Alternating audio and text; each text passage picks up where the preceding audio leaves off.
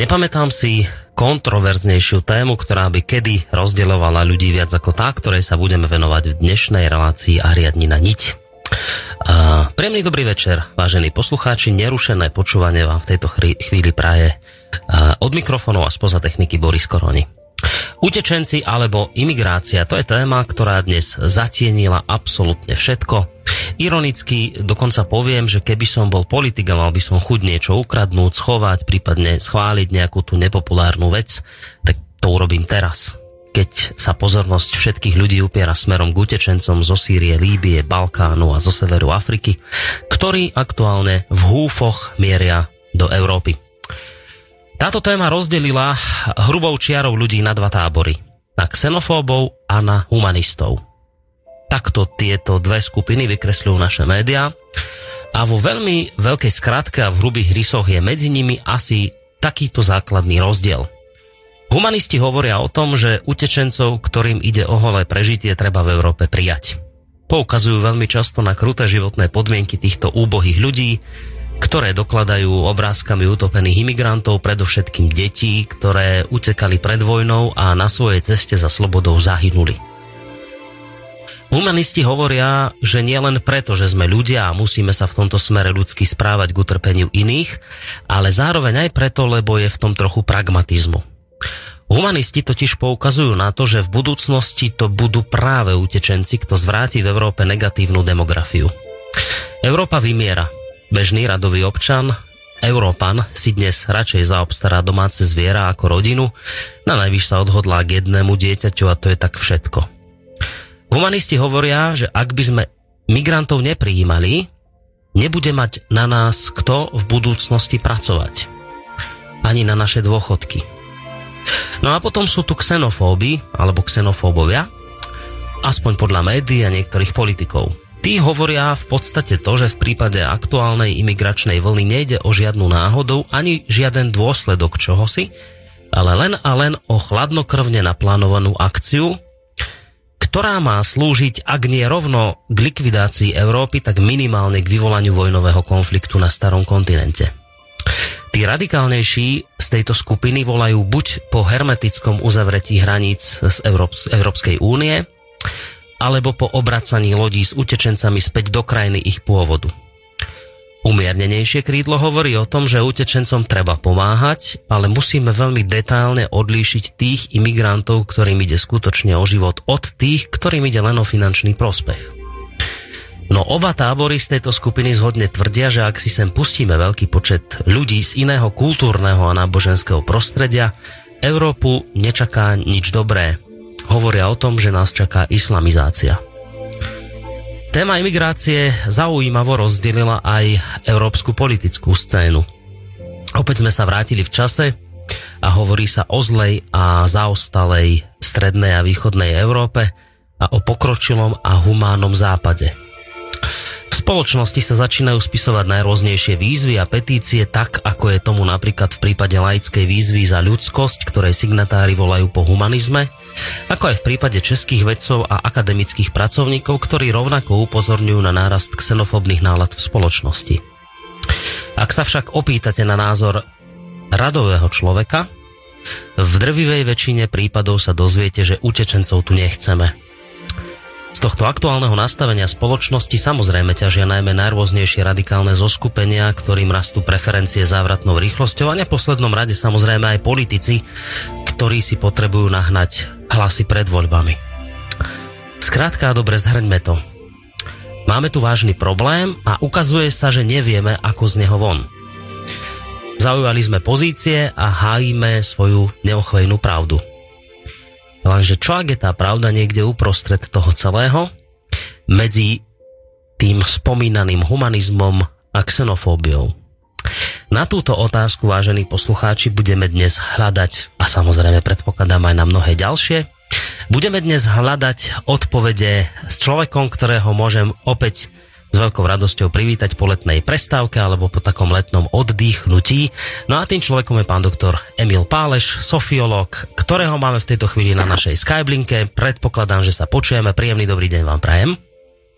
Áno, no, dobrý podvečer, prajem všetky. Dobrý podvečer, Emil. Uh, príjemný dobrý podvečer samozrejme aj vám, vážení poslucháči. Uh, téma, predpokladám, dosť zaujímavá pre mnohých z vás. Uvidíme, akým spôsobom sa nám podarí vytvoriť priestor aj na vaše otázky, pretože ako som sa dozvedel od Emila už v začiatku relácie, má toho pripraveného je to, znie to neuveriteľné a má toho pripraveného veľmi veľa k tejto téme, takže uvidíme.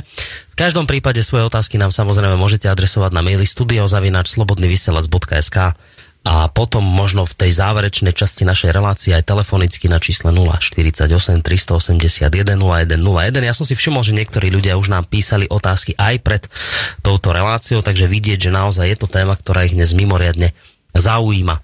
Takže po letnej prestávke uh, opäť Emil Páleš, Véteri Rádia Slobodný vysielač v relácii Ariadni na niť a hneď teda pri téme veľmi vážnej, dôležitej, ktorá dnes, ako som to už viackrát spomenul, spomí, uh, spomínal, zaujíma veľmi veľkú časť ľudí. Ja túto tému začnem takou možno otázkou alebo zamyslením, uh, že ja vám mám, Emil, pocit, že pri tejto téme sa nehrá celkom fér a že je to zase raz len skrátka o tom získať čo najviac argumentov v boji s protistranou. A cítim to tak nejako, že je to tak nejak približne podobne, ako to bolo, keď sme sa bavili uh, o téme gender ideológie. A aj vtedy, aj v tomto prípade mám taký pocit, že ľuďom ide viac uh, o to, čo najextrémnejšie sa vyhraniť voči tej protistrane. A že, že nie je chuť hľadať nejaké vzájomné prieniky, nie je chuť hľadať a rozumieť argumentom protistrany. A skôr zase mám taký ten pocit, že len opevňujeme tie naše neochvejné pozície a pravdy a o nejaký dialog sa vzájomne nesnažíme. Toto je môj pocit z tejto témy na úvod ma zaujíma, do akej miery zdieľate tento môj názor. No, ako, ako vždy. Ako vždy to takto je.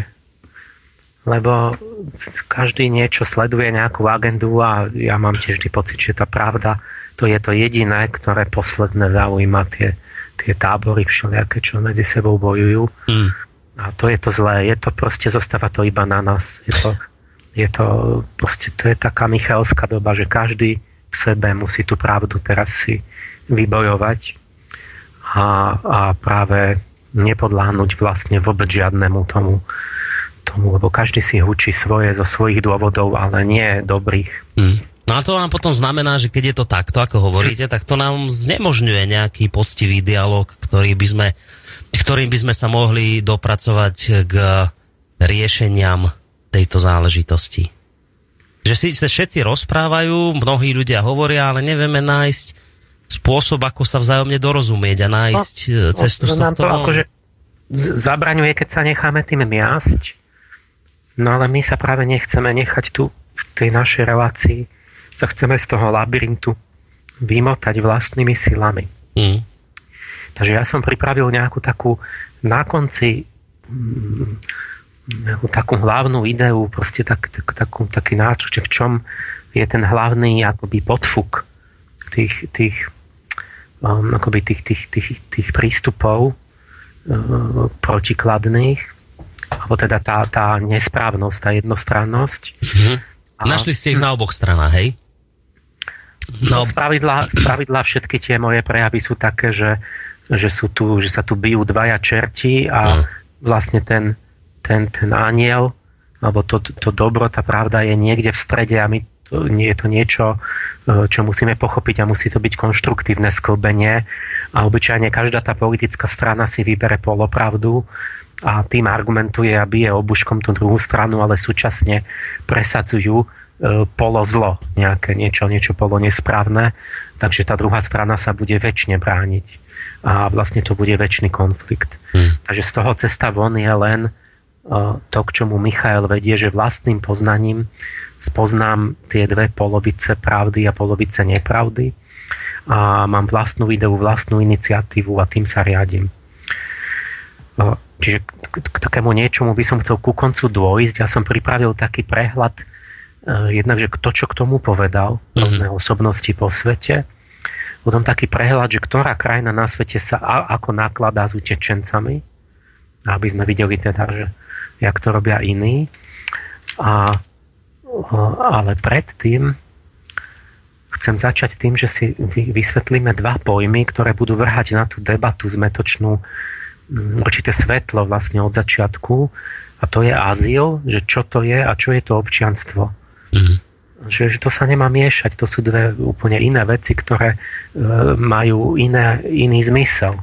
No, to... a, ale ešte predtým, predtým ma napadlo, že najlepšie bude, ak ja poviem niečo z môjho osobného života na tú tému, že aby to nebolo len také, že tu rozprávam niečo tak vzdialene, abstraktne do nejakých cudzích proste um, vzdialených nejakých vecí, uh, tak ja by som podal dva príbehy moje vlastne z mladosti.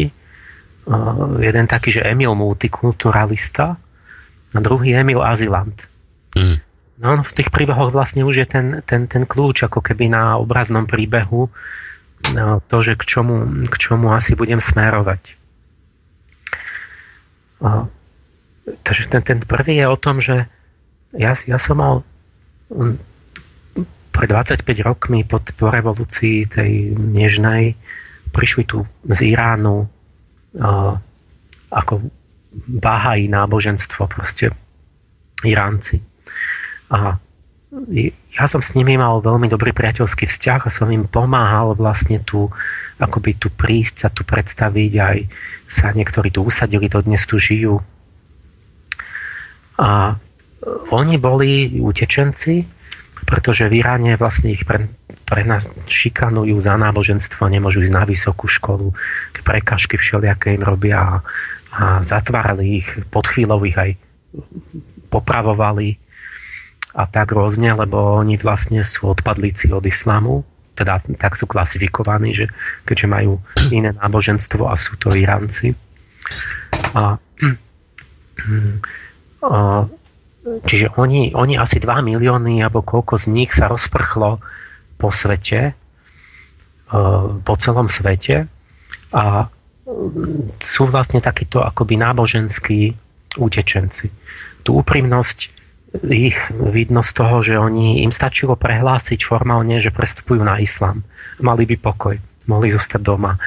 Ale oni sa radšej nechali zabiť, alebo prišli o tú domovinu a prehlásili, že nie, že oni proste veria v to svoje náboženstvo.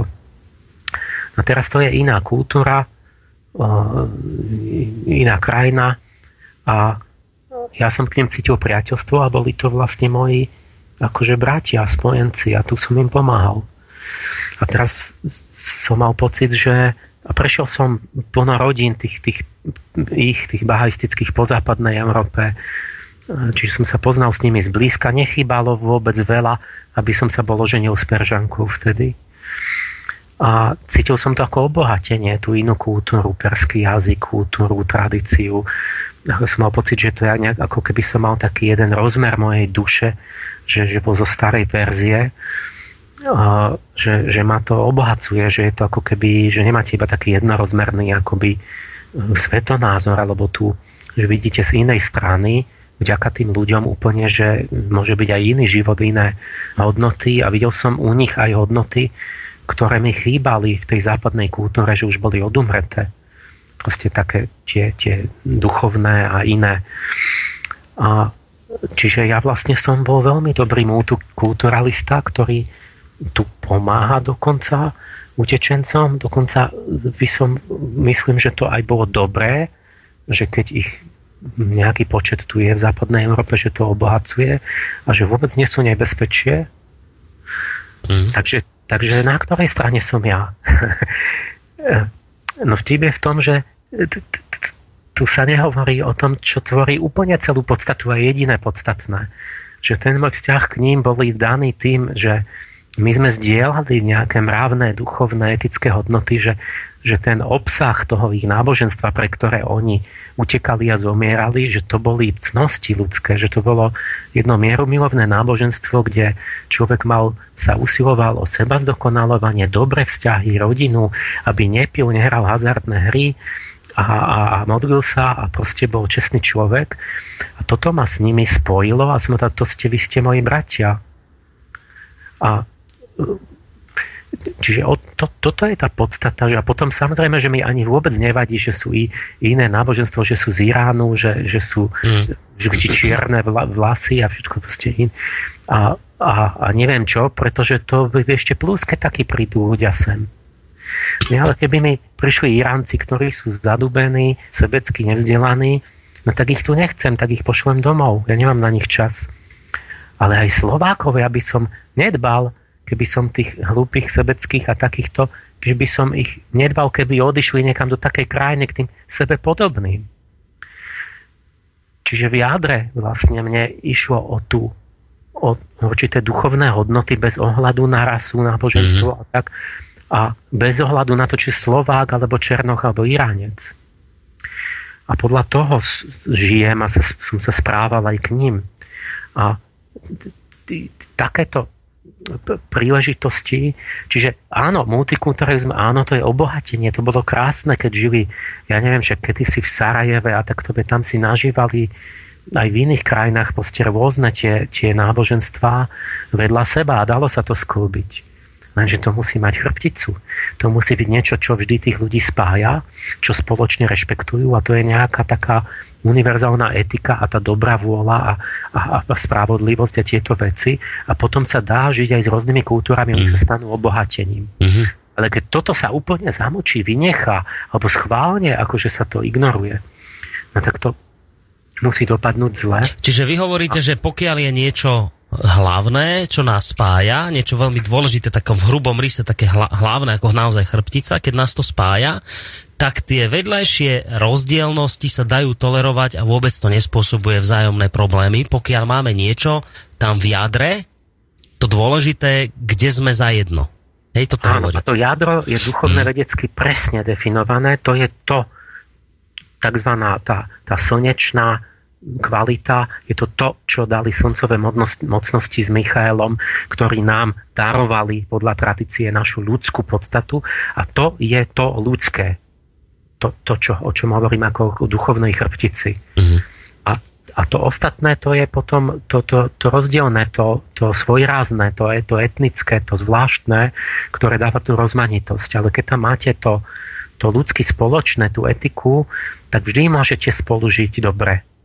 Lebo vždy sa dohodnete na spravodlivosti, na láskavej vôli a, a tak ďalej a na vzájomnej pomoci. E, čiže to, to, to, môj, toto bol, to som k tomu vzťahu, k tým, k tým akoby príklad, ten môj vzťah k tej Perzii, a, to je vlastne všetko, čo som chcel k tomu.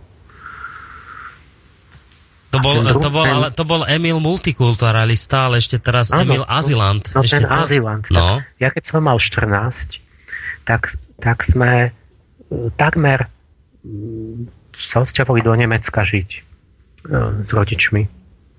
A, a my sme vlastne na to mali e, nárok, pretože ešte sme mali ako pôvod, že karpatskí Nemci, ale to je vlastne jedno, že aj keby sme tam ako azyl žiadali, tak to, som, to bolo no, v 80. roku a sme tam už mali priateľov, čo ušli v 68.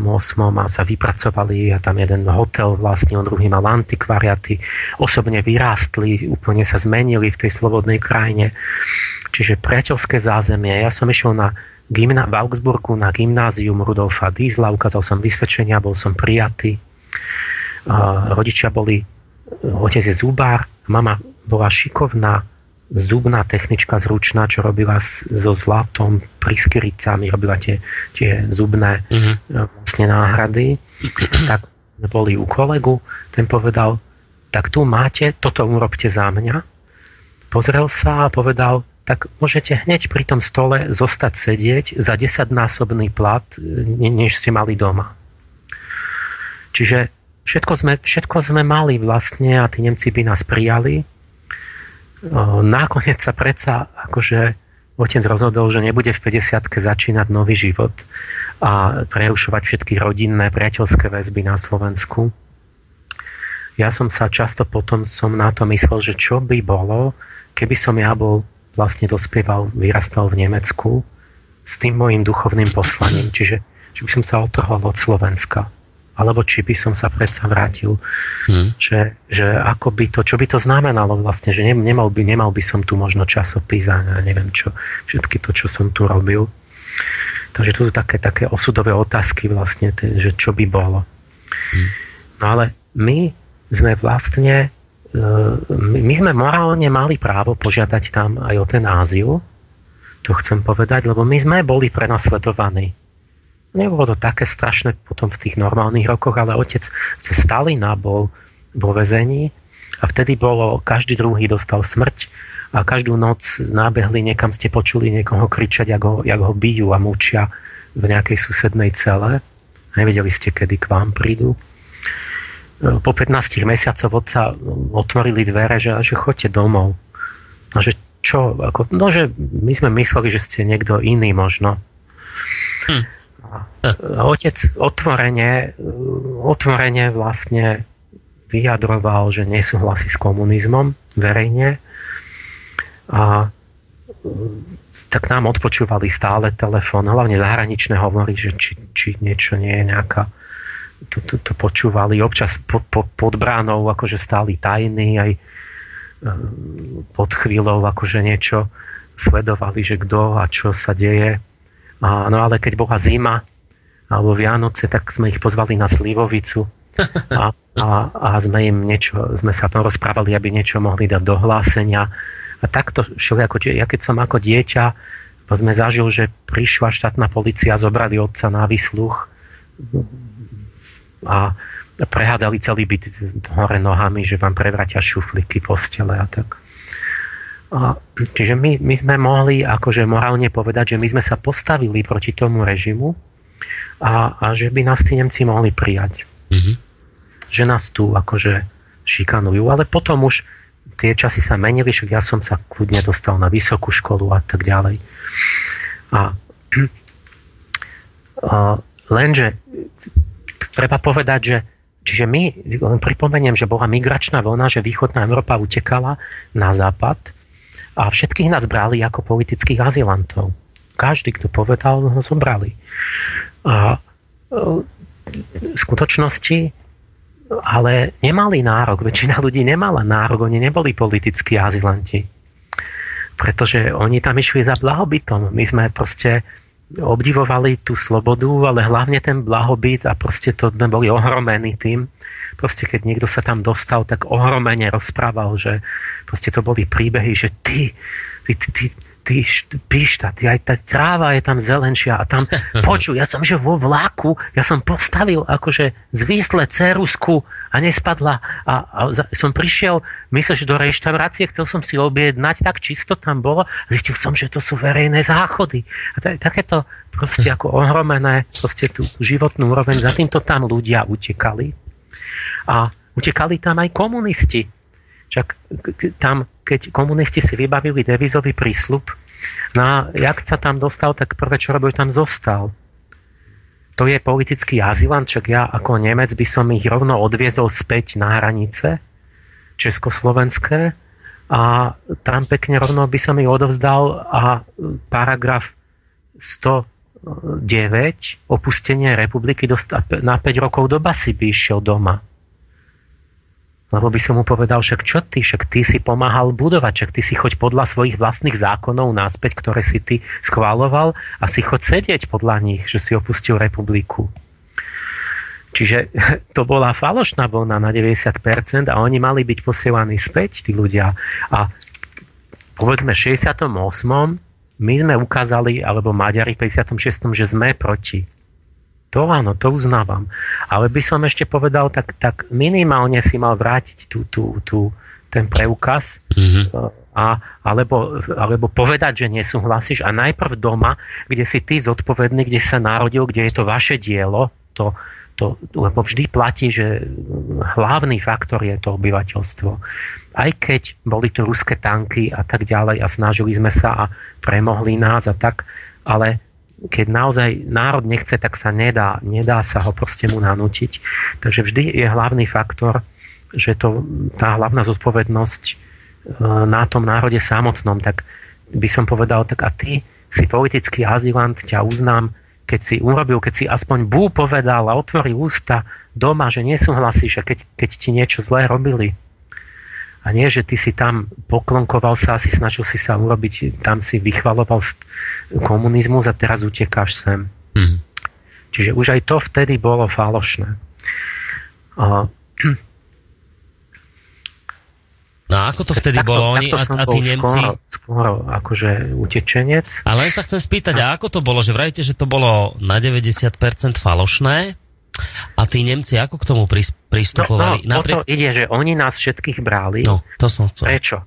No lebo teraz to je ten veľký rozdiel, že boli sme z, vých, z východnej Európy im utekali predsa ľudia slušní, viac menej normálni, slušní, z rovnakej kultúry, kresťania, jazyk sa ľahko naučili a chceli sa zaradiť, obdivovali tú kultúru zbožne a chceli sa zaradiť a rádi urobili podradné práce, ktoré sa Nemcom nechcelo.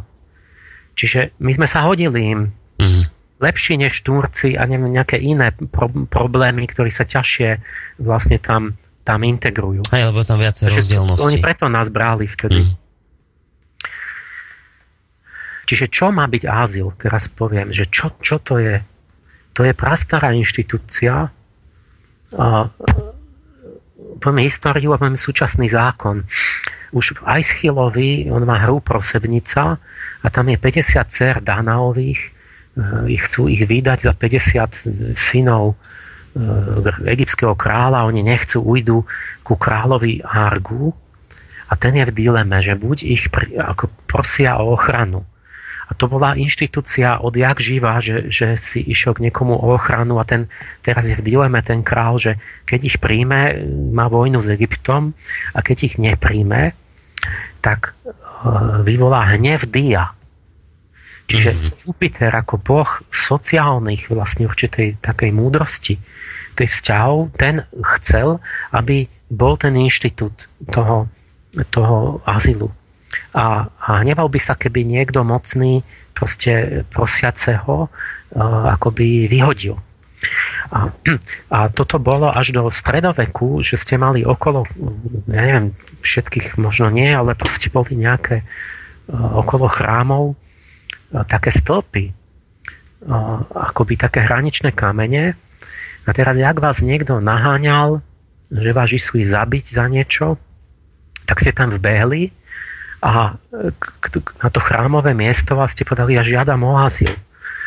A teraz za ten stĺp, keď ste tam stáli, tak tam nesmela ísť svetská moc. Tam nesmel ísť e, kráľovský, proste, ja neviem, nejaký dráby, alebo ne. Hm. Proste, tam ste boli chránení, čiže povedzme, nie, niekoho, ja neviem, ste robili nejaký zločin. A teraz čo to malo za zmysel? No zmysel bol ten, zrejme, že že napríklad v tých starých časoch, že zabrániť napríklad takej tej inštinktívnej pomste zvážne hneď, že ty si mi neatinie, tak sa pozabijame. A tí ľudia možno boli aj vinní a tak ďalej, ale keď prišiel sa o, o, hľadať útočisko o duchovnej autority u biskupa, tak, tak vlastne ten biskup sa stal takým, takým mediátorom, ktorý začal riešiť ten prípad, že ako to vlastne bolo a chcú ho vlastne spravodlivo zabiť. A keď, alebo nie, a keď áno, tak nemohlo by sa ten trest, povedzme, dojednať, zmierniť a tak ďalej. Keď on, ale, ale podmienky, že on, tam boli podmienky, on za niečo vyžadovalo od toho azylanta, že musel sa, ja neviem čo, dať na pokánie, slúbiť toto, tamto, hento. A vlastne ten, ten kresťanský moment do toho vošiel, že prerušil ten kruh tej, tej, tej, tej pomsty a to oko za oko. A vlastne ste dojednali niečo, že dobre, tak ale zabíjať ho nebudeme, lebo on teraz e, sa, sa dal na pokánie a teraz bude iný a lepší človek a on to odčiní a teda hento a tamto a, hen, a toto a vy mu to odpustíte a, a takto sa a nejak zjednal nápravu, povedzme bez toho násilia a tým vlastne mohol ten, tá duchovná autorita vlastne vylepšovať tú situáciu. Ale boli požiadavky na azylanta. Nie, že on tam príde a je drzý a povie, a ja aj na budúce zabijem tak toho musel poslať preč potom. Veď tak choď si svetským autoritám, nech ťa, nech ťa obesia. Hm. Čiže to, v tom azile, chápete, bol ten, ten duchovný moment toho, toho pozdvihnutia, zušvachtenia, využitia tej situácie na nejaký, na nejaký pokrok, na nejakú zmenu tých, tých proste divokých pomerov. Aj to som ja vlastne chcel tým Peržanom, že, že ten moment tej, toho, tej pomoci, že to z duchovného hľadiska je príležitosť vlastne na milosrdenstvo, na duchovný rast, na vytvorenie priateľstiev. To je, to je, to je šanca.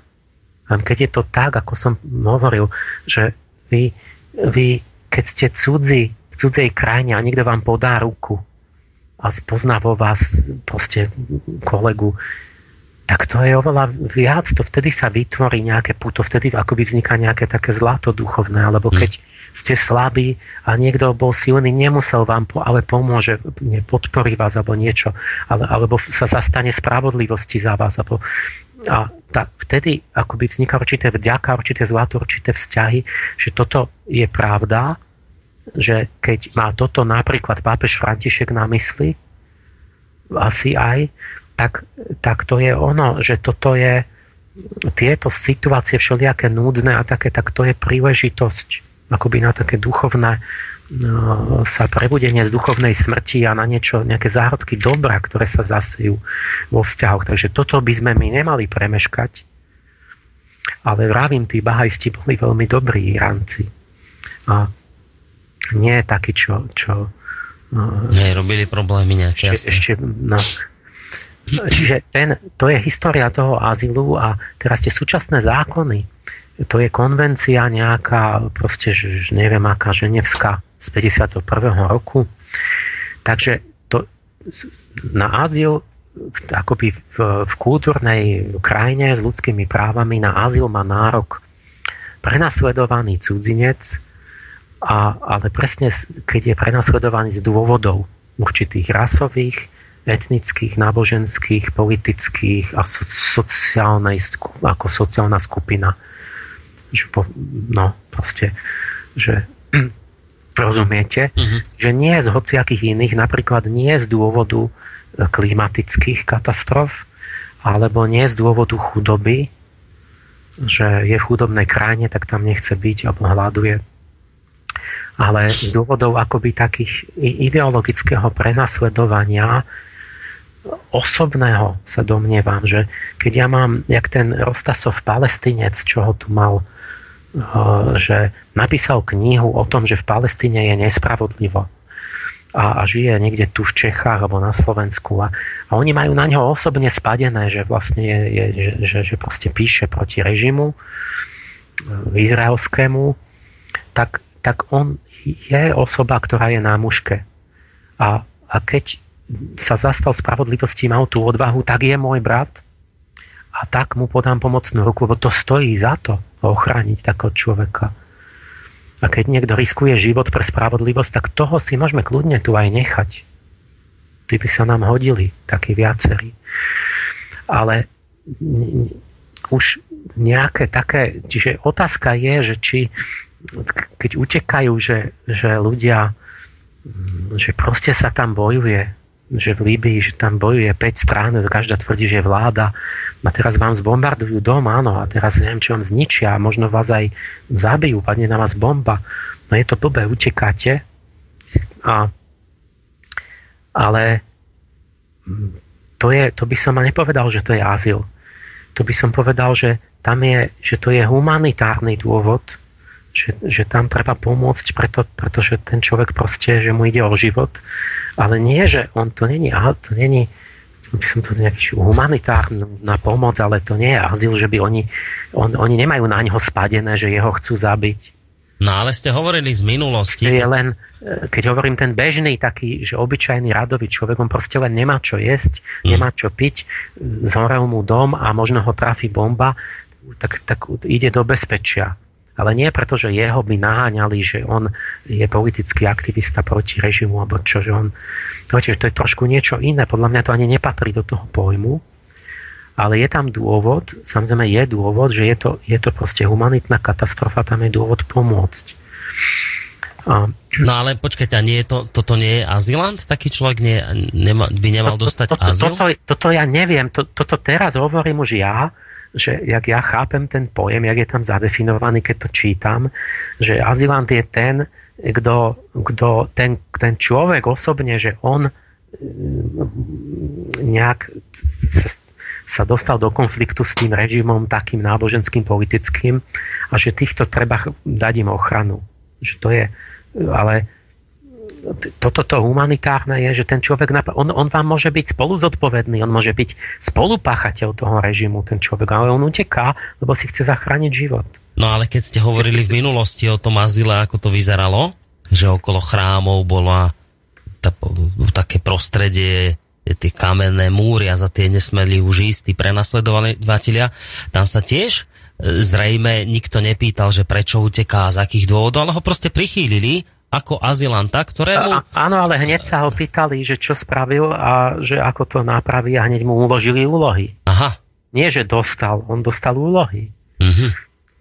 Čiže to, on, on mal tam proste zmeniť svoj život a tak ďalej a, a proste uh, a ja, ja, áno, teraz či už ja hovorím, že ten azyl chápem ako takú najvyššiu kategóriu, že to je niečo ako čestné, že proste ochránime tých, čo uh, ako by si to, to vyslovene aj duchovne zaslúžia a tých druhých to humanitné to tiež a tiež je to šanca a tiež treba pomôcť, lebo podľa mňa tým vzniká určitý morálny kapitál aj charakter proste toho, toho našej civilizácie a tak ďalej, ale samozrejme otázka teraz bude celá, že ako to urobiť. No, to. A komu.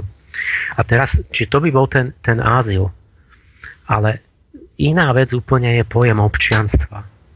A teraz to je dôležité, lebo my to máme v tom diskurze verejnom, je to dopletené, ako domotané a v podstate to splýva dokopy, že proste azylanti sa rovno stávajú občanmi. Zistiť, že automaticky už sa stávajú de facto občanmi štátu, ale občanstvo je niečo úplne iné. Ten azyl má charakter dočasný, to je dočasná ochrana pre nasledovaného, mm-hmm. potom sa vráti späť, keď môže ale byť občanom je niečo úplne iné a to vzniká z úplne iných dôvodov. To nie je pre záchranu života alebo niečo. To je, to je právny vzťah medzi, medzi osobou a štátom taký, že ten, tá osoba je spolutvorcom toho štátu. Čiže spolu majiteľom a spolu tvoriteľom tých vízií a tak ďalej. A, a obsahom toho vzťahu sú nejaké povinnosti a práva. A ten občanstvo sa dá, teraz tá otázka, lebo toto nám vzniká, toto sa ľudia pýtajú, že a to oni, keď prídu, budú všetci potom dostanú aj občianstvo? A že jak vlastne môže človek sa stať občanom a potom vlastne rozhodovať o tej krajine. Treba tak, že ju zmení na úplne inú. Že zavedieme šariát na Slovensku a, a, a tak ďalej. Prvé, je, a teraz, teraz ten pojem občanstva, to je zaujímavá vec, že to je úplne nejasný pojem, v každej krajine a čase sa to líšilo, to vôbec je vyriešené. A napríklad je to inak v Európe, inak v tých angloamerických krajinách. Tam majú tzv. jus soli, že ten, kto sa narodil na, na pôde tej krajiny, tak, tak je Američan. Uh-huh preto tam uteká mexická tehotná matka, tam vo chvíli pôrodu preskakuje plot a to dieťa sa tam národí 2 metre na americkej pôde. Aj Američan. No a v Európe máme to tak, že jus sanguinis to je právo krvi, že vlastne neviem, Slovák je ten, kto mal slovenských rodičov. Čiže to sú dva rôzne spôsoby, ako získať prirodzene občianstvo. Potom je ešte jus matrimony, že sa môžete priženiť, aby rodina bola pokope. A, a že sme si zoberiem tie manželku od niekiaľ, tak sa stane Slovenka s vami. To je aj, aj, to je aj v Amerike, aj na Slovensku toto funguje. To, to je, myslím, mm. viac menej všade. A potom tá otázka, čo nás zaujíma, je, že príde cudzinec do krajiny a ten štvrtý spôsob je naturalizácia, že sa ako príjme, zaintegruje a že dostane občianstvo od toho štátu čo sú podmienky, aké by mali byť podmienky, tak tam, tam je ten, ten problematický bod, že my vlastne tie občanstva rozdávame len tak bez ničoho. Z, z, z čudných dôvodov alebo iných, proste, s, ktorých, s ktorými by to vôbec nemalo súvisieť. A to, to, to, keď budeme robiť, tak to povedie k, naozaj k úplnému rozpadu kultúry Lenže ja, ja žiaľ musím vždy povedať, ja už to bude, budem chronicky smiešne hovoriť, že ja som to hovoril pred 20 rokmi, nikto ma nepočúval.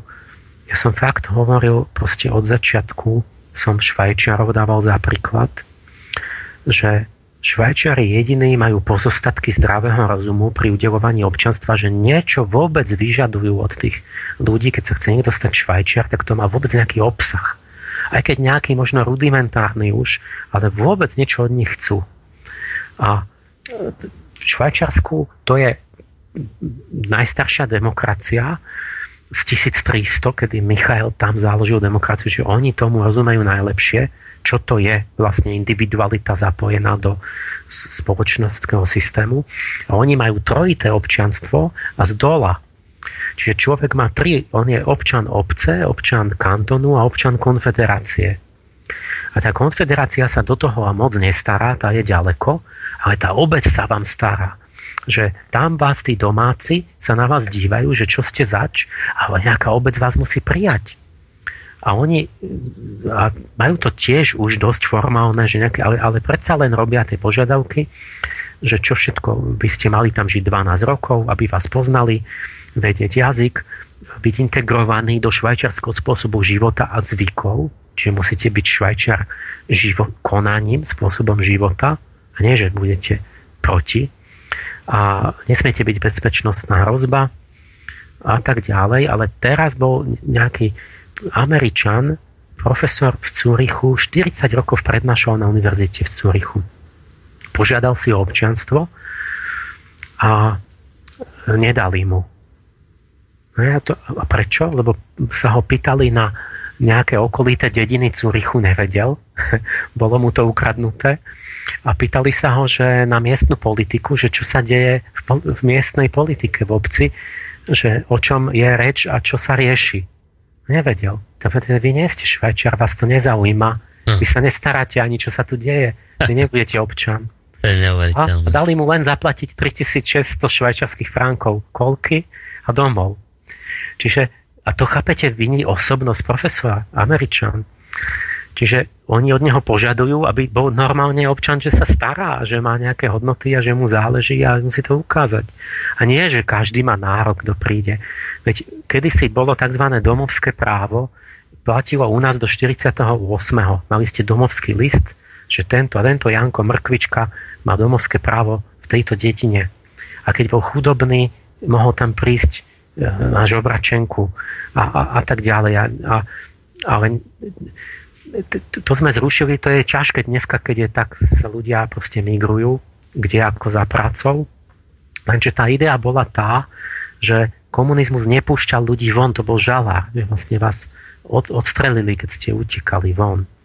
A ľudské právo vlastne je, že môžete odísť. Ale ľudské právo nie je, že sa môžete nanútiť, že môžete niekam prísť Proste toto treba si uvedomiť, že vlastne jak tí švajčari, že vás musí nejaká obec prijať. Oni vás musia vidieť a musia, každá tá, tá o, predsa máme právo, hociaká entita, či je to klub alebo niečo, si určovať, že koho medzi seba príjmeme a koho nie. A že, že či ho chceme a či nie. Nie, on príde a sa vám nasačkuje a začne vám diktovať, že, že vlastne budete tam že všetko inak a nakoniec vás vyhodí. Mm, z vlastného bytu. Z vlastného a tak ďalej. Mm. Čiže Švajčiarov to, a nikto mi nerozumel, že na čo ja sa tým zaoberám. Ja, ja vždy potom už, ja budem, mi dajú vždy zapravdu, až keď už sa to nedá, nedá, nedá za, už keď je, keď je neskoro. No ale my to máme ostatní tak, som pozeral tie zákony, že vlastne to tam ako keby formálne naznačené máme, ale už tak abstraktne a vôbec to nikoho nezaujíma a aj to sa, teda bolo to tam donedávna, aj to sa ruší úplne. Čiže napríklad v Čechách, asi aj u nás, že musí byť 5 rokov pobyt, čistý register, musí vedieť česky, e, mal by poznať ústavu a, a mal by platiť dane a nemal by zaťažovať sociálny systém. Mm. Čiže taký môže požiadať. Dobre, ale už tak, je to, tak to bolo aj v Nemecku donedávna, aj, aj než poviem Ameriku, ale, ale už aj to sa mení a teraz vlastne Nemci v roku 2000 zmenili ten zákon a teraz je to už automatické, že 8 rokov si v Nemecku tak si automaticky občan aj tvoje deti, auto je jedno, kto si, čo si.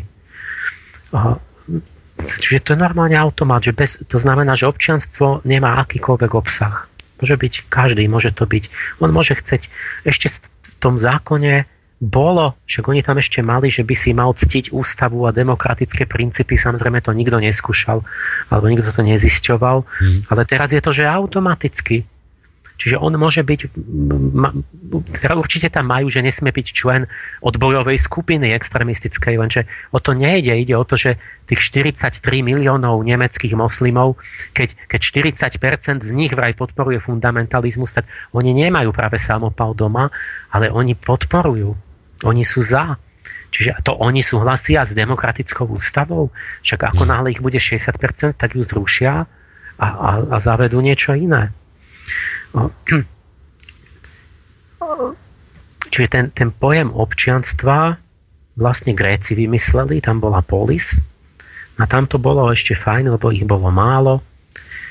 Bol úzky vzťah, úplne taký bytostný vzťah medzi tou obcov a tým, tým človekom, že oni keď spolu nedržali, tak hneď ich niekto premohol a odviedol do otroctva. Čiže to bolo také bezprostredné, nie také odťažité, že som občan Európskej únie a, a teraz ja mám sa obetovať, ale tam ani neviem, že čo v tom Bruseli, že kto tam čo pácha. A, takže v tom Grécku to bolo také prírodzené, blízke a stále to bolo exkluzívne to občianstvo, lebo malo obsah. Že nie každý bol občan a nebola rovnosť, bolo, bolo hierarchické to občanstvo. Aj v Ríme, bo patriciovia, plebejci, všetci mali nejaký, nejaký právny status a práva a povinnosti a neboli všetci akože na jednakej rovine. Tak to bolo celý stredovek, až francúzska revolúcia tu zrušila privilegia a je ten egalitárny koncept, že, že všetci, kdokoľvek, bez rozdielu, všetci sme rovnakí občania. Mm.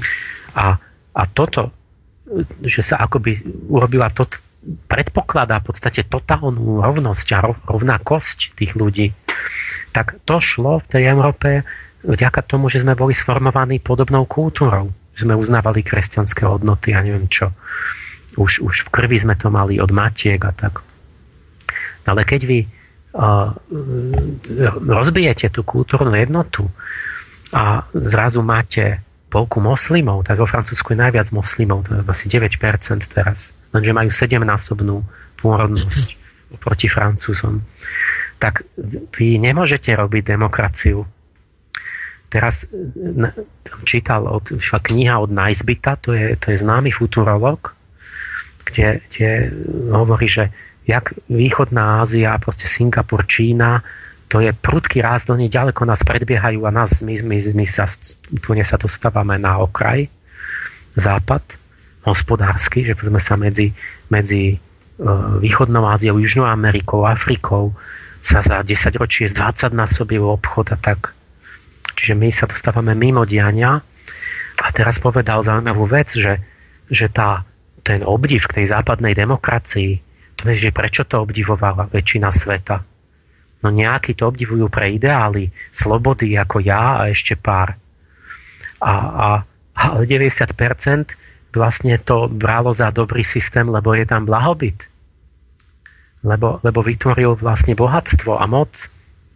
A teraz ten Icebit hovorí, a to moc a bohatstvo a, a, a, a ekonomicky a ten, tá síla, to sa presúva tam.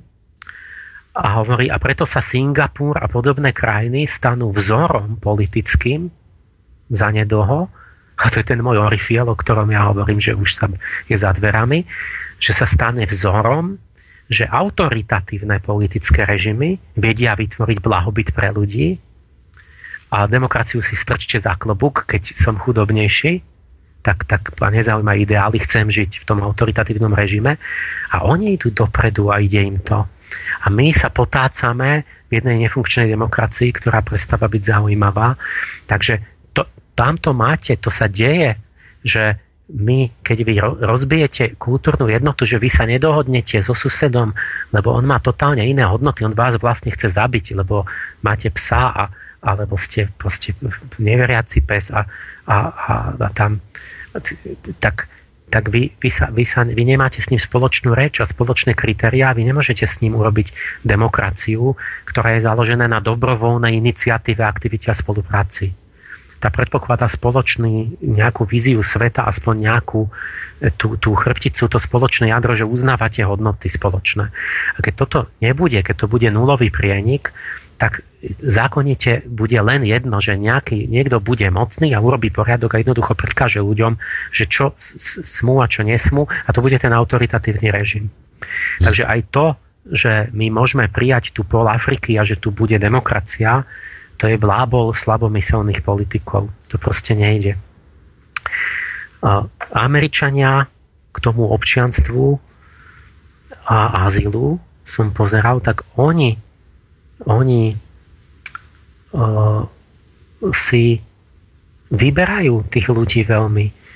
A uh, napríklad taký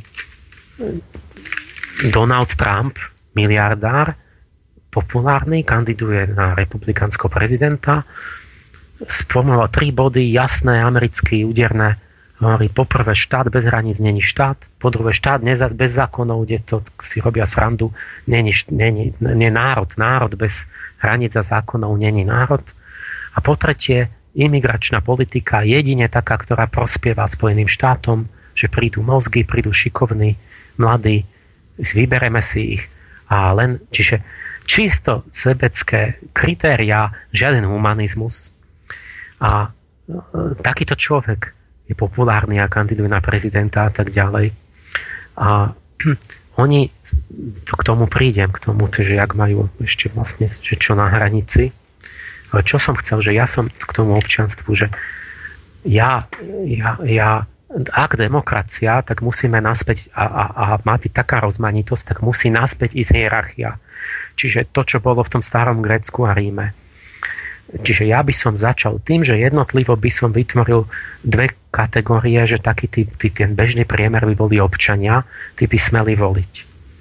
A potom by som dal ten, čo, čo sú tí problematickí a čo ich to nezaujíma, to sú tí idiotés v Grécku, že čo proste ignorovali sociálny život a, a proste otvorene boli sebci a, a to bolo jedno, tak tak, ktorých treba nejako krotiť, a aby neškodili, tak tí by boli len obyvateľia. Nemohli by, nemohli by voliť, voliť. Ale mali by všetku ochranu, že nemôže byť nikto k ním nespravodlivým, ubližovať alebo tak.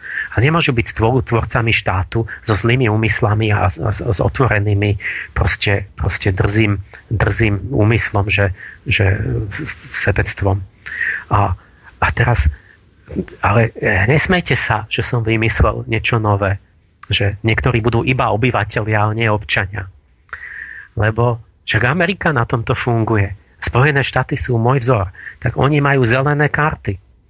A tam, tam sú, no to sú, no milióny ľudí sú na zelenej karte, to sú rezidenti, čiže obyvateľia a nie sú občania doži- čiže celoživotný obyvateľ Spojených štátov a namiesto občianského preukazu má zelenú kartu, nemôže voliť a nemá tie, tie výhody občana. A komu dajú občanstvo, tak to je niečo iné. To oni potom to si rozvyslia. A potom, čiže, čiže tam to vlastne je tak. A, a vyberajú si a tam majú priamo v tých predpisoch také kritéria, že dáme zelenú kartu toľko a toľko ročne ale že tí, čo majú zvláštne nadania a schopnosti vo vede, v umení a tak, tak ďalej, alebo ktorí chcú vstúpiť do armády a tak. No a potom ja by som robil takú nadkategóriu, že čestný občan napríklad. A to by boli takí, ktorí by si dobrovoľne z vlastnej iniciatívy aktívne chceli osvojiť vyšší mravno zodpovednostný etický systém ideálov, že by chcel byť tzv. čestný človek, to je, alebo šlachtic to bol kedysi, že bol osloviteľný pomocou pojmu cti.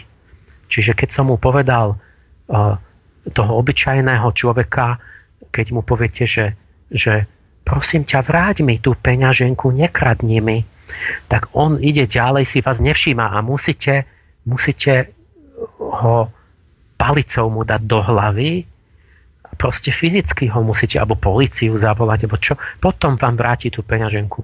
A šlachtic bol ten, že ste mu povedali, Sire, ale e, strácate v mojich očiach česť, keď sa dopúčate krádeže a nehovoríte pravdu, že je to vaša peňaženka a on, povie, on vám povie, pane, prepačte, ak je to tak, tak potom vám to musím vrátiť. Čiže môžete s ním jednať úplne v inom, na, na inej ako keby úrovni, tak to by boli hmm. pre mňa čestní občania. Každý by mohol vstúpiť, keď chce a tí by mohli byť volení do tých funkcií a len tí. No, teraz len... ne, ne, nemá čo robiť. No, len je otázka, že viete, že kto by koho e, zadeloval, že kto by rozhodoval o tom, kto kde bude. Že kto tak bude. to už som riešil, myslím, v inej relácii, aj na webe to mám takú prednášku. Tak toto obídeme teraz. To, to je mm. druhá vec. Všetky princípy sú také, že majú nejaký ideál, že by to tak bolo dobré a potom máte problém s praxou. No nie, nielen s tým mojim, to sú všetky také. Jasné. Všetky sa nejak obchádzajú a ja samozrejme hovorím, že to nejde zaviesť, ja nenavrhujem to zaviesť nejako, že to bude v zákone, lebo keď niečo nepochopí a nepríjme nejaká veľká časť, tak to je vždy na škodu, to, to, bude len, to by sa len nejako prekrucovalo a zneužívalo. To ale nič nemení na tom, že tá, tá idea by bola správna a že by sme ju mali pochopiť a mali by sme ju začať aplikovať a, a tak, aby to nemuselo byť násilím, ale z, z pochopenia a vtedy by to vnieslo poriadok do spoločnosti a to, ja tvrdím, je jediný spôsob udržania demokracie, aby nemuseli všetci ísť do autoritatívneho režimu. Hmm. No, kto by sa chcel o tomto dozvedieť viacej, tak by si mal naštudovať na vašej stránke, to tam iste nájde, volá sa to, že Slobodné duchovné stavy. E, práve túto otázku tam rozoberáte dosť podrobne a vlastne odpovedáte aj na tú otázku, ktorú som tu ja teraz len tak ako hodil do pléna. A my sme na ňu naozaj hľadali už v minulosti odpovede. Urobíme to teraz tak, že e, po tom vysvetlení pojmu azyl a pojmu občianstvo a sa pozrieme na to, aké názory nám tu momentálne v tejto našej spoločnosti prevládajú. Kto vlastne čo momentálne v súvislosti s tou utečeneckou krízou hovorí. Ale k týmto veciam sa dostaneme až po takom krátkom hudobnom predele. Ja som si vybral takú známú vec, ktorá sa vždy spája s Európou. Keď už tu teda hovoríme o európskych hodnotách, tak jednu takú záležitosť si teraz pustíme od Charpentiera ktorá ešte, ešte tak honosne európsky znie, aj keď možno je to už len naozaj hm, že taký umieráčik znejúci do hrobu. Príjemný dobrý podvečer, vážení poslucháči, počúvate reláciu Ariadnina niť po dlhšej prestávke, pretože sme mali letnú prestávku v tejto relácii, takže po dlhšej prestávke sa vám hlásime s touto reláciou opäť a pri veľmi vážnej téme, ktorá dnes naozaj zaujíma mnohých ľudí a veľmi veľa ľudí hľadá mám pocit, odpoveď na to, ako sa vlastne k tejto súčasnej situácii postaviť. Ja som v úvode hovoril o tom, že sú také dva základné e, tábory, samozrejme ako inak nezmieriteľné. E, jeden tábor, e, tzv. humanisti, ktorí hovoria o tom, že treba ľudí z iných krajín, ktoré utekajú pred vojnou, prijímať, treba im otvoriť náruč a treba robiť všetko v duchu humanizmu, teda byť otvorený a týchto ľudí zachraňovať, aj keby sme mali na to my nejakým spôsobom do istej miery doplácať, je to ľudské a máme sa takto správať. Potom je tam ale ten druhý tábor, ktorého médiá označili ako xenofóbny. A tento tábor hovorí o tom, že my páchame takú kolektívnu európsku samovraždu ak nebudeme rozdeľovať a rozlišovať medzi tým, čo hovoril aj sofiolog Emil Pálež, medzi azylom, občianstvom, ak budeme len tak miernix, dyrnix udelovať občianstva a otvárať náruč komukolvek, kto e, sem ujde, že to proste nie je správne. Hovoria o tom, že toto do budúcna do mimoriadnej uh, mimoriadným rozsahom zmení demografiu spoločnosti, vôbec kultúru, náboženstvo, hovoria o tom, že nám tu hrozí islamizácia. Toto sú také dva základné názorové tábory a viem si predstaviť, že je veľmi veľa ľudí, ktorí sa už zaradili či k jednému alebo k druhému a už len sa tak utvrdzujú v tom svojom názore. Samozrejme to utvrdzovanie je charakteristické tým, že už len počúvajú tie názory, ktoré sa im páčia a ktoré sa im dobre počúvajú a tie iné názory nejakým spôsobom ignorujú, nevšímajú si ich, ale verím v to, že je tu aj istá časť ľudí, ktorí sa ešte stále v tom strácajú a snažia sa nájsť taký nejaký vzácný stred medzi týmito dvoma názorovými spektrami. No a vlastne o ten taký nejaký stred mám pocit, že sa e, pokúšame aj v našej dnešnej relácii. V tej úvodnej časti vám e, pán doktor Emil Páleš, alebo nám, vysvetľoval e, tie rozdiely medzi azylom, občianstvom a vôbec tým, ako to fungovalo v minulosti, ako to funguje dnes. No ako som už pred tou hudobnou prestávkou naznačil, mohli by sme sa teraz teda pozrieť tak bližšie na to, čo som povedal, na tie dva tábory, čo sa tak vlastne všeobecne tvrdí, akými argumentami tieto tábory operujú a čo hovoria na ich obhajobu. No, prebehneme najprv len tak to spektrum tých nejakých osobností, čo tu mám a nejakých krajín. A potom to rozoberme, že čo, čo, čo, čo si o tom myslíme. Mm. Čiže pápež František vyzval, aby každá farnosť prijala jednu rodinu. To sú 10 tisíce farností po Európe. V Taliansku 20 tisíc farností. Že tečú mu slzy, že, že proste je to ako príležitosť pre milosrdenstvo že mu tečú slzy ako, ako proste, že keby sme nemali súcit a proste zavreli brány proste pred chudákmi a tak ďalej. Eh, dva tábory u nás je vlastne Kiska Fico. Tam, tam ako by to tak vidno, že Kiska eh, hovorí akoby, od, akoby stále z tej jednej strany, že, že sa bojuje o srdce a charakter Slovenska, že sa nemáme zbytočne strašiť a byť xenofobní. Že máme, ide o solidaritu, ľudskosť, treba pomôcť, treba e, sa zúčastniť, nezostať bokom, e, že tých tisíc utečencov e, utekajú všetci pred násilím, že, mm, a že nemôžu nejako ohroziť našu kultúru a rozvrátiť ju a nejako poškodiť.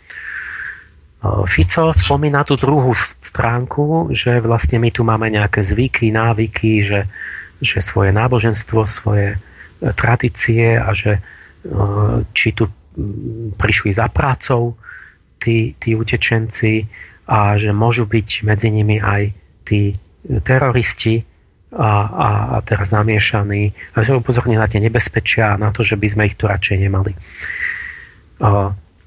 V4 zasadala, odmietli tie nanútené povinné kvóty, že musíme, lebo, lebo vlastne migračná politika je stále v kompetencii jednotlivých štátov, že to si by, to nepatrí ešte Bruselu, že to by sme mali my vedieť rozhodnúť, ale Brusel, že, má, že musíme a tak zatiaľ je to tak, že to má byť na dobrovoľnej báze, že sme zobrali do Gabčíkova 500 dobrovoľne a tak ďalej.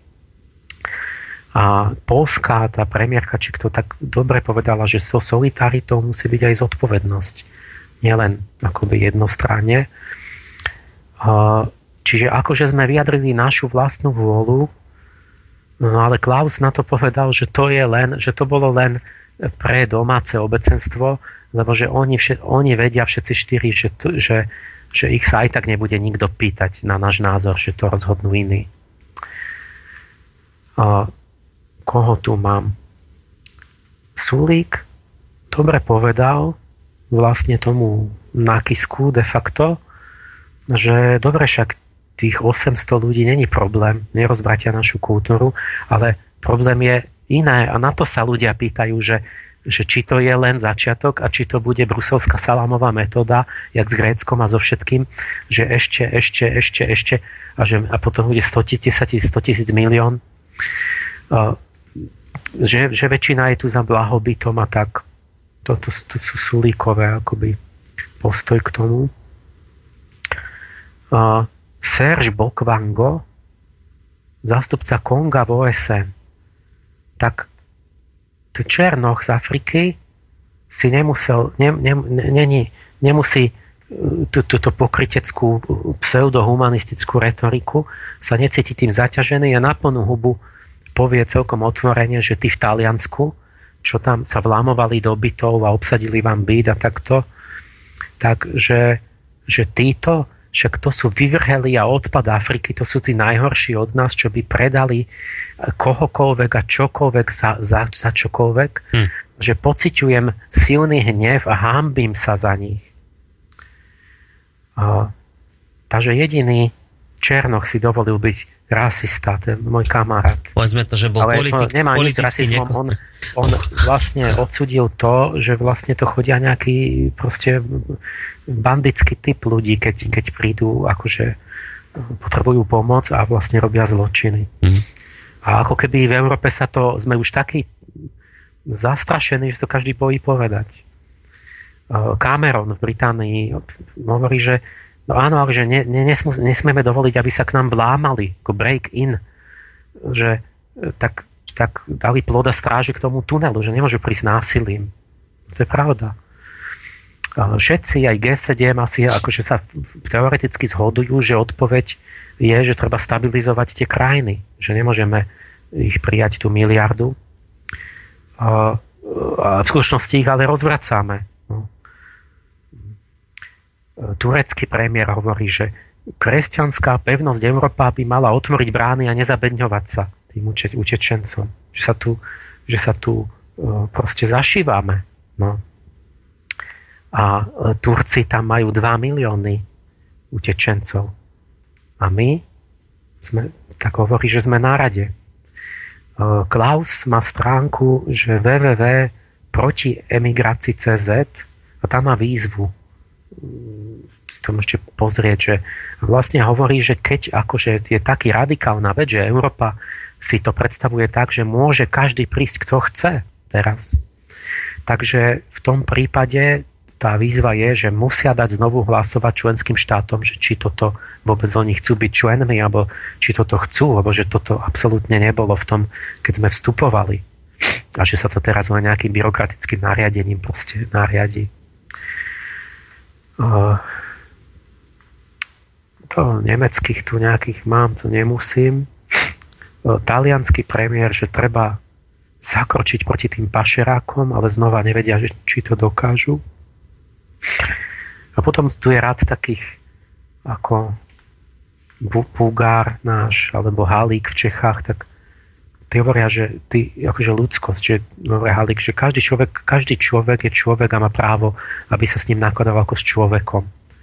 To, to, je, to je pravda. A, a len otázka je, že či chcú, že kto chce zostať pri polopravdách, tak ten není dobrý človek. Tak, tak neviem, že či aj tú druhú polku chce dopovedať. A to sú nejaké mená, a teraz som sa, pozrite na tie krajiny, že čo kto robí. Že od Európy sa čaká, že musí úplne zložiť všetci tí pohraničníci armáda, že to my musíme všetci vlastne všetkých pustiť, lebo inak sme neludskí. A, a do kamery tí hovoria proste mm, kľudne sa bijú s policajtmi, ignorujú, idú ďalej krížom cez a do kamery všelijakí tí Afgánci, že toto je Európa, že tu nás musíte pustiť, že tu my môžeme si chodiť, ak chceme. Že my musíme, sme Európa. A u nich doma je to ako zastreli vás hneď na rohu. Napríklad Katar. Berú iba moslimov. Spojené štáty som hovoril, že si vyberajú len tých najlepších.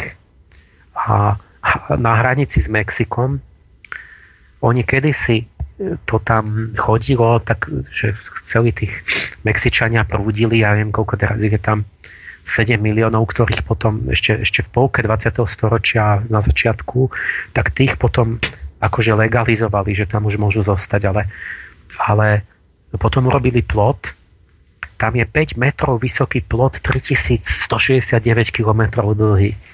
Je tam 17 tisíc pohraničníkov, lietajú tam dróny, sú tam senzory otrasu pôdy, helikoptery, reflektory nad tým a jak tam čapnú toho Mexičana, tak bez debát o humanite ho zavrú a vyvezú ho von, vyhostia.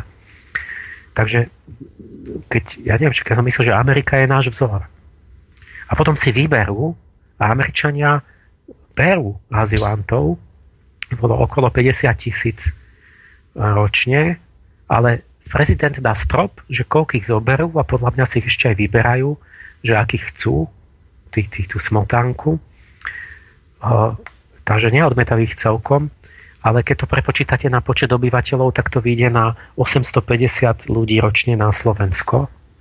Ale keby sme to na ekonomickú paritu, tak by to bolo asi 280 ľudí. Akože úmerne tej Amerike. Estonsko stavia múr na hranici s Ruskom 100 kilometrový, ktorý v polovicu financuje Európa.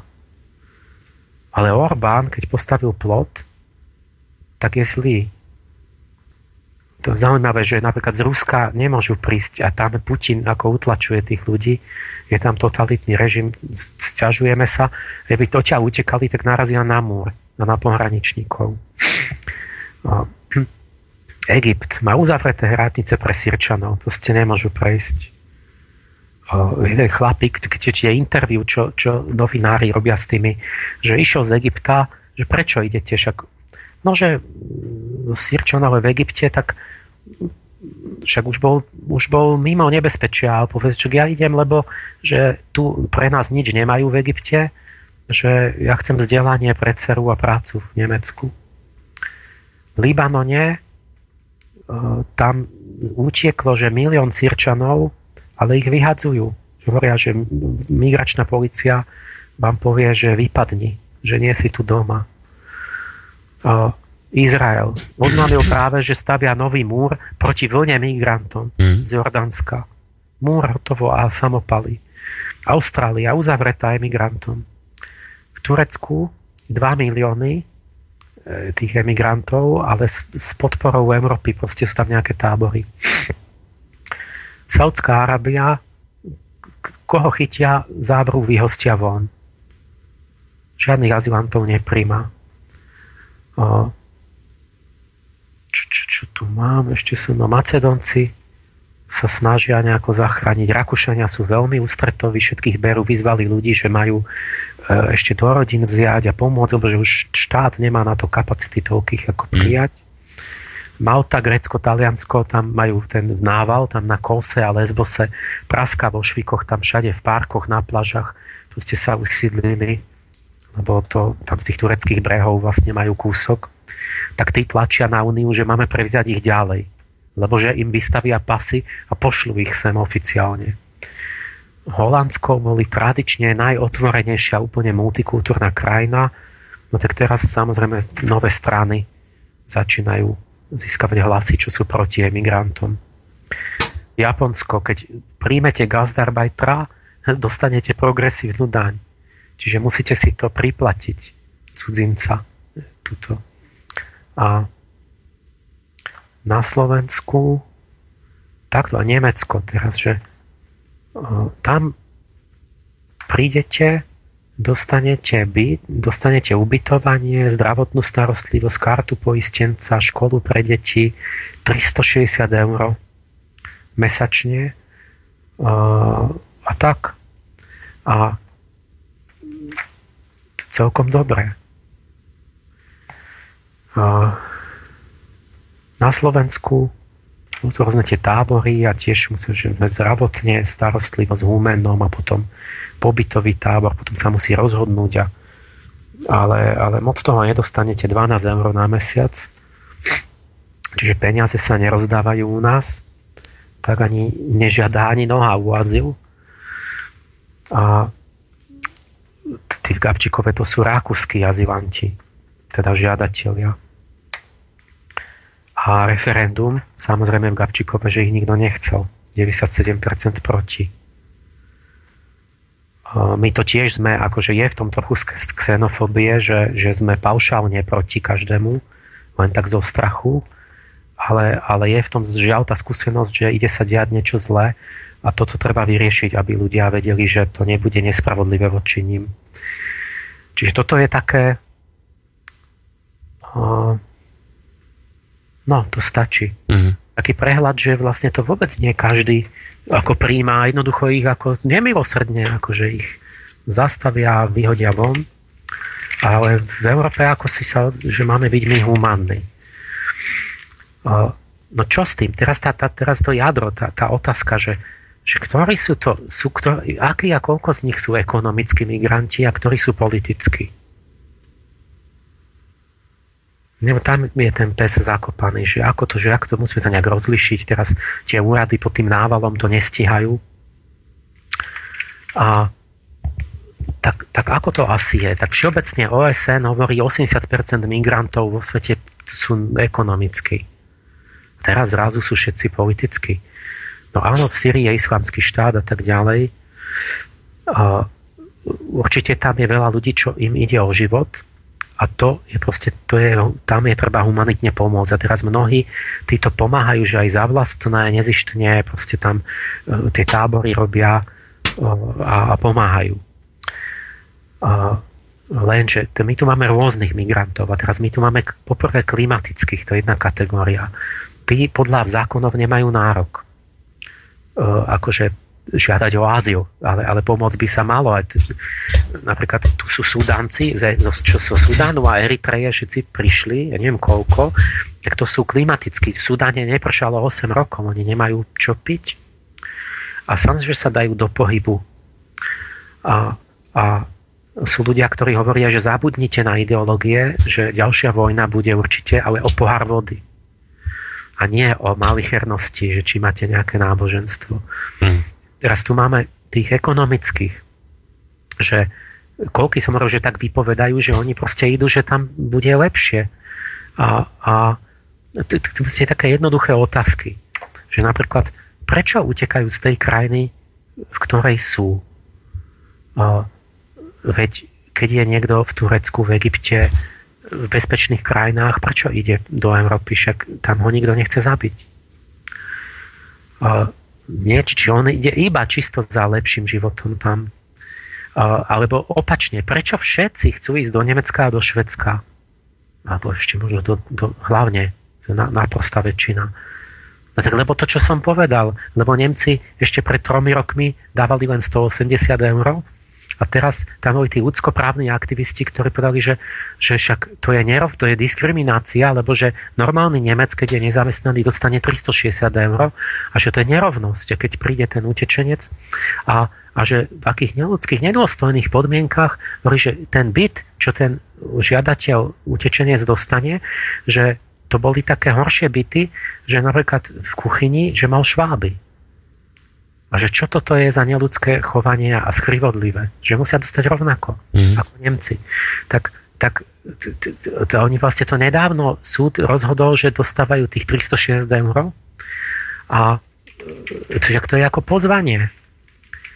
A si predstavte, že potom nie, nie, nie je to čudné ľuďom ako vo východnej Európe, nie, nie, nie, nie je to brázdu a taký rozkol, že v, v Bulharsku, Rumunsku, Srbsku je to priemerný plat, čiže priemerný každého Bulhara, Rumuna, Srba je menší než 360 eur. A u nás mnoho ľudí je blízko životného minimu, predsa pani na pošte za okienkom pracuje tam celý deň za 350 eur a podobne. A, ale ona musí na to pracovať ale ona musí z toho žiť, z tých 350 a ona z toho musí živiť deti, nedostane zvlášť na tie deti, nedostane zvlášť byt, zvlášť nejaké potravinové, zvlášť sociálne, ona si z tých musí predsa zaplatiť poistky, kúpiť si byt, našetriť si, živiť rodinu. A oni to majú iba ako vreckové. To je okrem.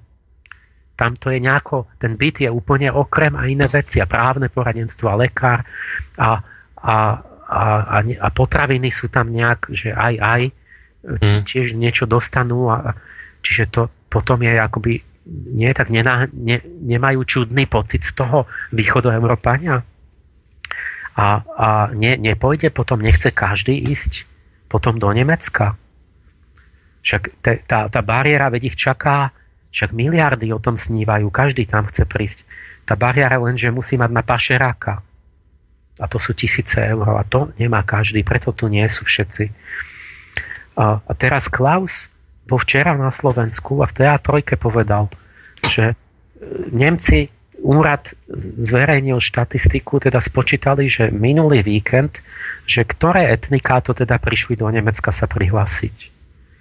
A hovoril, že zistili, že 40% tých žiadateľov sú z Kosova. Zo štátu, ktorý pod americkou ochranou si užíva 15 rokov mieru čistého to sú Kosovčania. Ďalších 40% vraj prišlo z Afganistanu, kde 40 rokov to je rovnaké, tam nie je žiaden dôvod, aby si tam niečo teraz zmenilo. A tiež pod americkým patronatom a až sa tu dostalo 40% Afgánci. A Pakistanci sú tam, a že len 20% sú Sirčania a tí ďalší, čo prišli teraz, o víkende. Neviem, či to bolo nejaký výchylka, alebo či to takto stále. No je to čudné? Aha. Zoberme si ten príklad s tým chlapcom utopeným. Ajlán Kurdy, trojročný chlapec, utopený hlavou vo vode na, na piesku, na, na pobreží tureckom. Alebo kde to? Čiže je, on, otec sa pokúšal prepraviť jeho z, z Turecko z Bodrumu na Kos, ten kúsok. A, a, a išli v nejakej takej chatrnej bárke, že, že sa utopili. Teda otec, no nie, neviem, kto to prežil. Neviem, či to otec... Iba otec a otec. matka a deti sa utopili. No tak deti nechali utopiť a oni sa zachránili. A matka tiež zomrela, myslím. Iba on, teraz, iba on teraz, prežil. Si, to je úplne taký vzorový príklad, na toto, že čo to, že toto vystrelilo proste do všetkých médií, že tento chlapček, že toto konečne pohne srdc chladným, ľadovým srdcom Európy a tou, tou, tou, tou neľudskosťou proste tých, tých čo, čo, čo sú xenofóby a rasisti. A že teraz sa konečne niečo zmení a konečne už začneme pomáhať a všetkých ich sem dovážať. A, lebo, lebo takéto je to neludské, že vlastne zo zúfalstva im išlo o život, utekajú, utopia sa na tom úteku. Tak toto celé mediálny svet prejak blesk. A že konečne teraz všetci by mali zaslziť a uvedomiť si, že majú chladné srdce a že by sme mali začať s ľudskosťou. A teraz a skutočnosť, jaká bola? No, oni vôbec im nešlo o žiaden život, pretože oni neutekali ani zo Syrie, ani z Líbie, ani nič. Utekali z našej bezpečnej Ture, turecká krajina NATO, kde nič nehrozilo, z Bodrumu, kde všetci chodíme na dovolenku, kde, kde sa nič nestriela a není, na, na ulici vás nezabijú. A, a boli tam už, už tam rok, 3 roky žili od 2012, čiže vôbec žiaden nejaký akutný útek to nebol. A, no a bolo to tak, že on takže, tak, takže kto, kto, komu, komu tu čo máme vy, vyčítať? Tak kto je zodpovedný? Európa, e, Amerika, alebo ten otec, alebo Turci? No, no, no ja by som povedal, že, že však my sme už potratili zdravý rozum. Však on išiel čisto preto, lebo videl príležitosť, že v tom Turecku síce žije, ale lepšie mu bude v Nemecku, tak ako otec nálodil sa to do, takého, že sa, do takej barky, že sa utopili mu vlastné deti. Čiže prvom rade my sme už zabudli, že toho otca by mali dať za, za, ne, za zabitie z nedbalosti vlastných detí, by ho mali súdiť. Prečo nezostal tam sedieť a sa nesnažil tam, keď mu nešlo o, o, o, žiadne, o žiadnu hrozbu, nešlo života. Takže v prvom rade otec, to my už sme, my už sme potratili zdravý rozum.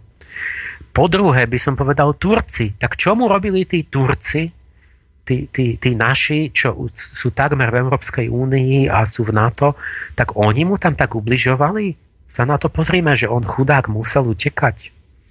Po tretie, Kanada je tretia zodpovedná, však on mal sestru v Kanade, vôbec tá sestra, by som povedal, je v ďalšom poradí, lebo nemohla sestra, není mu bližšia, nemala mu poslať na chleba pár tých kanadských dolárov. Chcel ísť za ňou, podľa sú zákony, že by sa mali zlučovať rodiny, takže on keď by mal niekde dostať azyl, tak v Kanade. Aj si podal v Kanade o azyl a povedali mu, že tu dle nedostaneš. Takže Kanada není neludská, že on sa utopil, pretože Kanadiania mu nedali azyl a preto Kanadiania zabili toho chlapčeka. Nie. Európa, kde najmenej mal dôvod čo, okrem teda ekonomických výhod v Nemecku, tak tá je, tá je vrah toho chlapčeka. Tak aj tá je na poslednom poradí. A nehovorím, že není zodpovedná tiež. Veď príďme k tomu, že my sa... To je trest, v tom je určitá logika a karma, že my sme rozvracali tie krajiny, tak teraz nemôžem povedať, že to nie je naša vec. A dokonca aj keby sme nerozvracali, tak by sme mohli humanitne pomôcť, ale my sme, do, my sme spolu vinní tiež. Ale, ale on, on vlastne s tým chlapčekom, rozumiete, to poradie zodpovednosti je takéto. A my to, my to staviame na hlavu. A toto sú tie pseudohumanitné proste, ktoré, ktoré, ja neviem, čo fakt ich niekto platí v tých nadáciách, že si robia z toho takú sebarealizáciu a, a vlastne e, ten niekto, kto ich platí, asi chce pripraviť Európu o zdravý rozum. A, takže toto to, to, to s Ajlanom Kurdym. Vidíte, že jak, to, jak sa to, to s, tým, s tým hraním na city, že proste to, čo by skutočne pomohlo miliónom, tak to nerobíme, naopak mm. úplne. A, a potom sa dojímame nad iným chlapcom, ale navrhujeme zničiť aj, aj, aj Európu celú. To, čo Kiska hovorí, ja neviem, či to chce dopovedať. Samozrejme, všetci súhlasia, že treba riešiť tú situáciu, ale v skutočnosti s tým nesúhlasia, pretože, pretože si uvedomíte jednoduchú vec, že na, na, náklady na vojnu v Iraku a Afganistane len Spojené štáty vydali 6, ich to stojí 6 biliónov dolárov na tých vojakov, ktorí rozvratili tie krajiny. Do Lib, to, to, či, čiže tá skutočná, tie ohrozenia, čo sú, sú v tých krajinách, kde my sme urobili rozvrat. Irak, Sýria, Afganistan, Arabská jar. Tak tam všade nás to stálo 6 biliónov dolárov plus ešte, ja neviem, európske armády, alebo čo, výdavky len na to, aby sme tam urobili rozvračak. Malý zlomok z tých 6 biliónov by teraz stačil na, na, na, na, na záchranu všetkých tých utečencov. Ale veď my sme to celé mohli ušetriť a nerozvracať tie krajiny. A mohli sme to, my sme mohli im pomôcť. Mohli sme im to darovať radšej. Mohli sme im to, to darovať s, tým, s tou duchovnou požiadavkou, ako bol kedysi ten, ten, ten biskup, že pozrite, my vám pomôžeme, ale budete lepší a bude tu nejaký poriadok. Však toto bola tá pôvodná idea západu, že prinášame vyššiu kultúru. A Číňania majú toľko rozumu. Číňania Afričanom postavia nemocnice, e, školy, infraštruktúru a Afričania im sami dobrovoľne dajú nerasty. Z, pria- z, do- z dohody priateľskej Číňania majú obrovské doly na meď Zambii, pretože my sme tam vedeli poslať iba jedného chamtivého korporáciu, ktorá ich zodrala z kože, tak, takže to a, a potom vojakov na to, aby sme, aby sme potlačili tých, tých bosých nahých černochov, ktorí potom majú námietky. My nemáme toľko rozumu ako Číňania, že by sme boli dostali to ešte lacnejšie a spriateľsky. Tak to, to je proste demokracia už má dementné myšlienkové procesy ako kolektív. Proste je to úplne nefunkčné, robíme same seba zničujúce veci. Kadáfi mal dohodu, predsa kým tam bol, mal dohodu s Európou, že uh, budú týchto, čo, čo sa plavia cez to more, že ich tam chytia a zoberú ich naspäť do Libie. A že, že nie, že ich budú, že, že proste nebudú ich vyvážať do Európy. A Líbia mala snad najväčšiu životnú úroveň v celej Afrike, čiže na africké pomery to bolo výborné za Kadáfiho. A my sme im čo robili? Sme ich všetkých zbombardovali, 10 tisíc náletov. Teraz je tam totálny rozvrat, chaos, není čo. Proste 5 vlád alebo 4 tam bojujú medzi sebou a, a, a podobne tie všelijaké tie čudné veci v Sýrii, v Iraku sme to dobabrali, sme chceli im. Vždy, vždy tam, kde pomáhame a chceme nanútiť nejaký systém náš sebecký, tak tam, je ten, tam nastane masové vysídlovanie a teraz to máme. Tak ja celý čas hovorím, nerobme to, ale je to také vzdialené. A teraz je to tu už, je to v Gabčiku, teraz je to pred bránami, teraz už sú u nás. No, už nastalo to sťahovanie národov, ako keď rímska ríša padala, tak náraz prekročili také obrovské národy tú, tú hranicu, že tie rímske legie vlastne nemohli robiť nič. Mm. Uh, no otázka je, či oni vtedy tie rímske legie s tým chceli niečo robiť, lebo teraz to vyzerá, že my s tým nič robiť nechceme. Neviem, či sa vtedy Rímania bránili tým nájazdom. Ale ešte inú vec, ja vám nechcem teda do toho veľmi vstupovať, aby som vám neroztrhol myšlienky, ale jednu vec tam chcem povedať, že keď teda uh, sa spomína, uh, vy ste to spomínali, že teraz veľa ľudí tých migrantov smeruje teda do Európy a bude to veľká záťaž, tak práve Nemecko, niektorí odborníci hovoria, že ale práve nie, že však nám tí imigranti práve ekonomicky pomôžu, že tu jednak Nemecko vyhlásilo, že ono je schopné asi pol milióna ľudí ročne prijať a že teda tým odborníkom do budúcna vyvstáva taká vážna otázka, majú taký veľký otáznik, že, že kto bude pracovať v Nemecku alebo v týchto západných e, európskych krajinách. My máme, my máme katastrofálnu demografiu, tu sa prestávajú rodiť ľudia.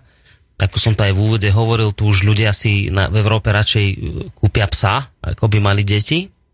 No a Nemci, niekto tam vyrátal, že, že v dohľadnej dobe bude na trhu práce chýbať asi 13 miliónov ľudí. A teraz hovoria, že, že však prestante blázniť, že veď nakoniec tí imigranti idú nám tu v Európe zachraňovať naše zadky, keď to takto vám povedať, že však veď kto bude robiť na vaše dôchodky, keď vy nemáte ľudí, e, deti, keď sa tu deti nerodia, kto bude pracovať, že to sa ešte celé do takej, tej, akože do takej polohy obracia, že, že my práve by sme tých imigrantov brať mali, pretože oni budú v budúcnosti pracovať na naše dôchodky. Tak ako by ste sa popasovali s týmto argumentom? Toto je jedna z tých vyslovene falošných ideí. Toto. Taká um, centrálna v tom. Jedna z tých. Uh, ja, ja som predčasom zápol v televízii, ja si nepamätám, meno som nezachytil, to bol nejaký sociológ. No mňa skoro porazilo. A ja to viem už dávno, už o tom som hovoril veľakrát, že, že toto je, toto je úplne zlé. On hovorí, že pretože máme demografickú krízu, že sa ten strom vekový obracia a že vlastne bude veľa starých, žiadny mladý, lebo nie sú deti, tak pretože z vedeckého hľadiska jediným riešením je príjmať migrantov z Ázie a Afriky.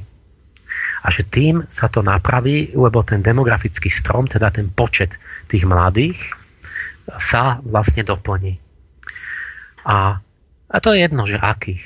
Že či to budú či koho zobereme, či to bude nejaký divoch alebo čo, že, že teda zanikne európska kultúra, to, to, je, to on tam o to nehovorí a to je akoby je úplne zamočená dimenzia, lebo že ide len o ten počet mladých, že Európa bude ďalej fungovať, akurát, že tu bude Afrika, ale mladých bude dosť a bude ten demografický strom v poriadku.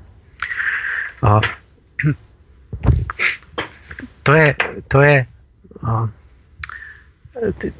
v Lisabone 2007 teraz skúšame toto pozadie, že či, či, či niekto, že kto to vlastne a či to naozaj niekto aj zámerne. Tam bola nejaký taký summit, alebo čo proste zasadala Európa s Afrikou a tam vraj bola kapitola o migrácii, že do roku 2050 sa dohodli, že Európa má prijať 56 miliónov na tento účel. Lebo že úbytok mladých síl a tak ďalej. Ja neviem, jak je to s tým trhom práce, lebo tam sa tvrdí protichodné. Napríklad Stanek, ten ekonom, tu rozpráva, že opačne, že vlastne všeobecne na svete pracovných miest ubúda, je stále viac nezamestnaných, sa robotizuje a tak ďalej. Nedostatok je len v špičkových, že povedzme programátori a tak ďalej, ale Pastier Kôs zo Sudánu, neurobíte s ňou programátora, keď sem príde, len tak. Takže Stanek hovorí, že oni budú len zvyšovať to, tú tú nezamestnanosť a krízu a zrazia sa mzdy. A to hovorí ten Donald Trump, že tí, ktorí toto propagujú, takže chcú zle tým štátom, lebo že vlastne to sú nejakí korporátni títo, ktorí keď budú mať tú armádu tých hladných nezamestnaných, tak budú môcť zraziť mzdy na úplné dno. Takže zatiaľ to vyzerá reálne takto, že nemáme prácu ani pre seba. A, ale neviem teda, prečo sa tvrdí opačné. Ale v každom prípade ide o to, že tí mladí nie sú, že sa rúca dôchodkový sociálny zdravotný systém a toto, že Európa stárne. A toto mala byť, toto, je, toto majú oficiálnu politiku vlastne tá komisári alebo čo, že vlastne ten, ten, to, že nemáme deti, sa doplní z tretieho sveta. A toto, toto akože Mňa z tohto ide poraziť, že niekto tvrdí, že toto je jediné riešenie a logika. Ja by som začal od toho, to by som ho vyhodil z akadémie toho sociológa. Hneď proste. A prečo asi nemajú deti Slováci? By sme nad tým sa zamýšľať, že prečo tie deti naše, ktoré mohli pokračovať v tej kultúre, ktorú sme tu už stáročia budovali, to všetko zanikne, keď to, keď to takto sme to poňali, že to je plán, že vlastne sa tak, tak sme zahodili s tým, lebo to je jak v tej rímskej ríši. Viete, Augustus už mal problém, cisár, že dal nastúpiť tých patriciov a, a vyhrešili, že ty, Quintus, koľko ty máš detí? Žiadne. Tak, ti dám ty, potrestám ťa, budeš mať...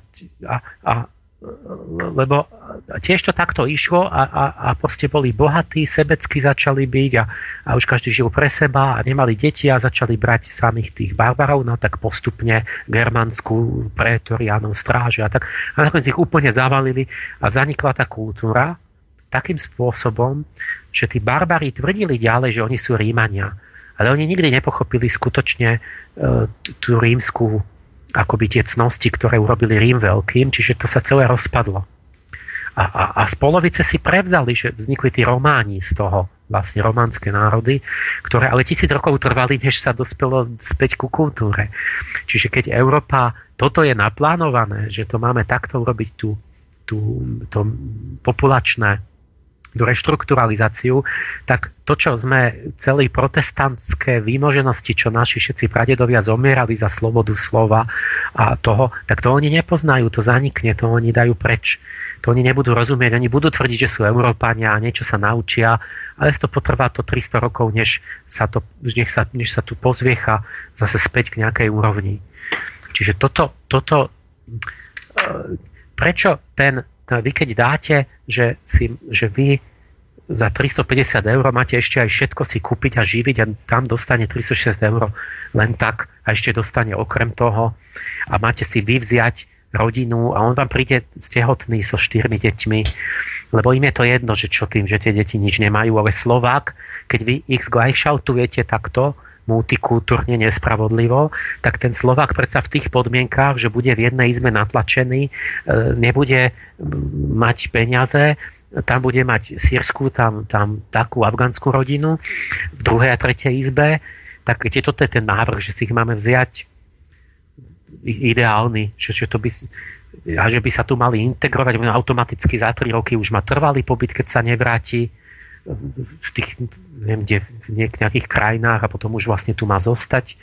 Však ten, ten, vy keď zlúčite takéto rôzne kultúrne úrovne, tak ten, ten, ten Afričan si povie, že mne je tu tak dobre, že ja môžem mať ešte ďalších 10 detí.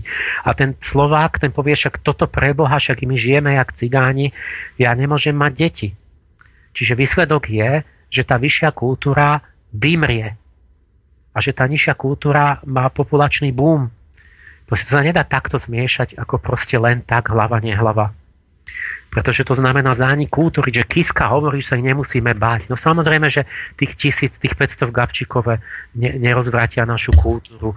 Ale veď ľudia sa pýtajú na iné, že či tá idea je, že teraz teda ideme na to, že tá západná Európa je náš vzor a že toto teraz ideme na to, akože duch že, že všetci prídu a že budeme tak ako Nemci, ako Francúzi. Nemci chcú prijať 800 tisíc vraj tento rok.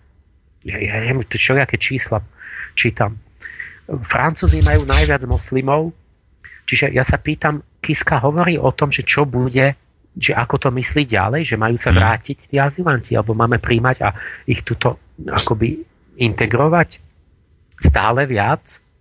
My vieme, že my vieme, čo sa stane, však to vidíme, že vo Francúzsku je ich 9%, zdvojnásobená zločinnosť za posledných 10 rokov. Francúzi nestíhajú stavať väznice, praskajú vo švikoch. Marseille, druhé najväčšie francúzske mesto, kedysi krásne historické mesto, Marseille za proste vzor tradície, tak v Marseille bude prvé mesto, kde budú moslimovia väčšinou, Francúzi menšinou a to je miliónové mesto a teraz ich je tam tretina obyva, Mar, obyvateľov Marsej sú moslimovia. A, a Marsej je hlavné mesto vražd a kriminality. A, a starostka v tých severných častiach povolala, pros, požiadala Paríž o armádu, lebo že už iba armáda môže urobiť poriadok v tej moslimskej štvrti, lebo deti pobehujú s kalašníkovami a strieľajú takmer pre nič. A funguje všetko na drogových gengoch a tak.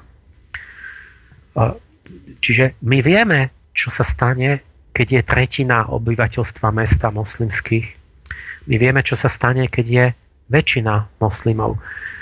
Veď máme Kosovo, kde E, to boli tam Srbi, to bola tradičná srbská krajina, to Kosovo pole, žili tam Srbi, ale boli tam aj Albanci moslimskí. No a v priebehu pár generácií, že mali oveľa viac detí, prečíslili tých Srbov. No jak ich bolo viac, tak založili UČK, teroristickú organizáciu, vyhnali tých Srbov a tí Srby museli utiecť, nechať tam svoje domy, nechať tam svoje pôdu, utiecť preč z vlastnej krajiny. Takže predstavte, že že, a to je výsledok, to už, či tak, onak, toto, tamto, výsledok je, že musí ten kultúrnejší vypadnúť. No a teraz už len... si, že, že, že ja neviem, východné Slovensko, že by, že by Romovia pod ochranou americkej armády vyhnali Slovákov, či povedzme celý Košický kraj by musel sa vysídliť a prenechať to tam. Mm. To je, my, my nie, že nevieme, čo sa stane, a my vieme, teraz otázka je, že teda aký, máme k tomu, aký má k tomu prezident postoj? Ideme k tomu, alebo, alebo nie? To mi, viete, chcem povedať takú vec, že toto mi príde ako také naozaj, že keď sa rozprávajú dvaja hluchí ľudia, že,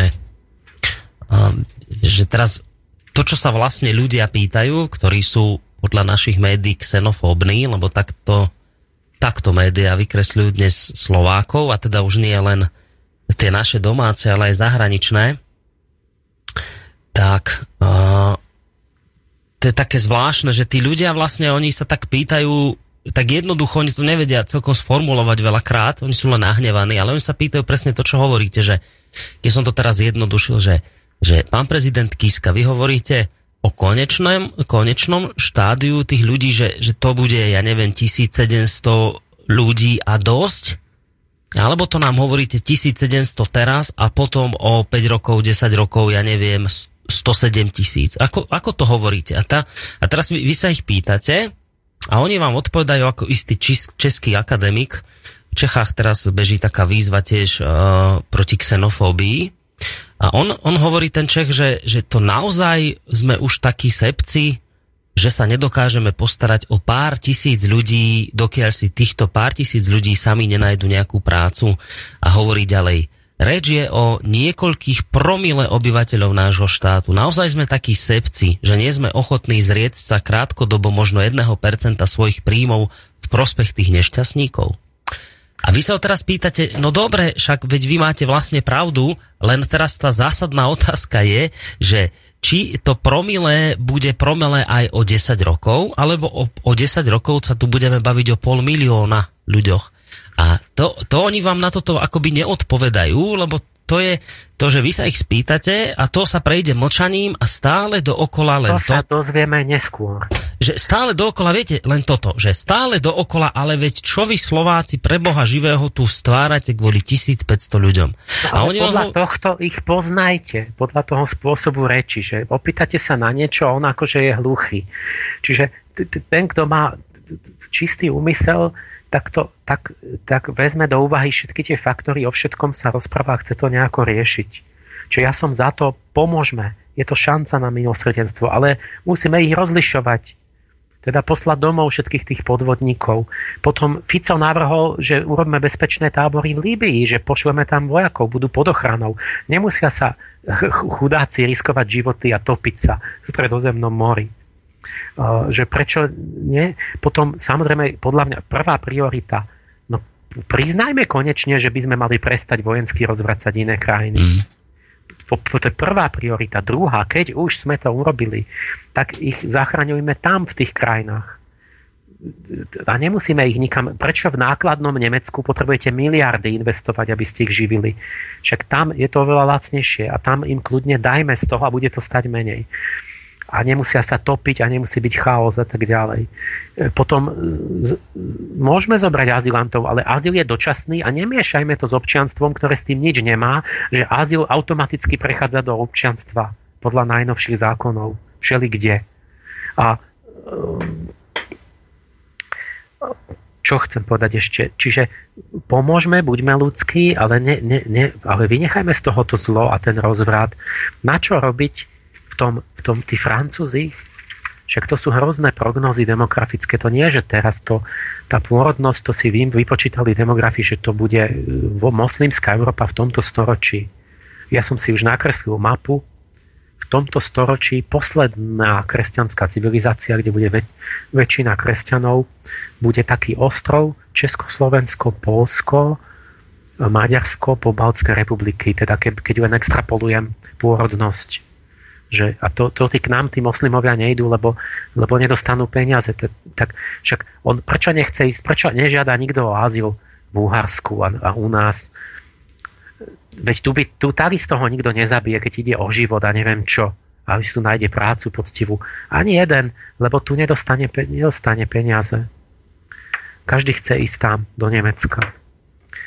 A Len tu dostanete protiargument. S, s tou porodnosťou ja tam, toto som niekde, možno som to už tu hovoril aj niekedy, že, že tam to úplné jadro, že prečo nemajú naše ženy deti, a teraz sociológovia vám prišli na to, a to čudné závery, že vlastne jeden priznal otvorene, no že to je dôsledok toho, že tie moslimky, že oni nás všetci prečíslia, pretože tie moslimky sú držané doma, ešte v tom patriarchálnom a tak ďalej, a tam majú deti. A že keď sme dali vzdelanie európskym ženám, robia kariéry a že už, tie, že už nechcú mať že rodina, to už je pre nich diskriminácia, takže vlastne vymierame.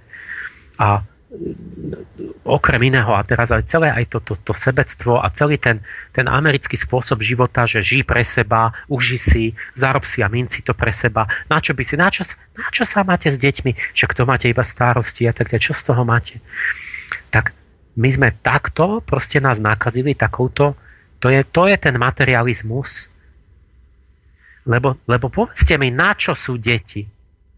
Však po mne potopa, však mňa zaujíma, že tu bude Afrika, keď ja zomrem. Na čo sú deti? Na čo sa ja mám starať? Čak ja si už jem pre seba.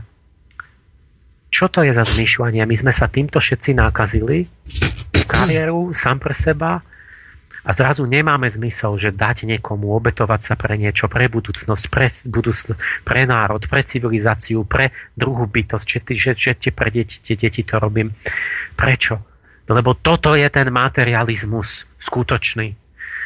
To duchovno je to jediné, to, to duchovno je to, že vy vidíte zmysel, ktorý presahuje vaše fyzické telo a vaše, že vy robíte niečo naozaj pre to dieťa, že ho máte radi, že, že darujete pre budúcu generáciu, že urobíte pre prírodu, pre kultúru, pre váš národ, že po vás zostane tu dar, spomienka, že, to, že sa stotožňujete s niečím širším, než len váš fyzické telo a jeho konzum.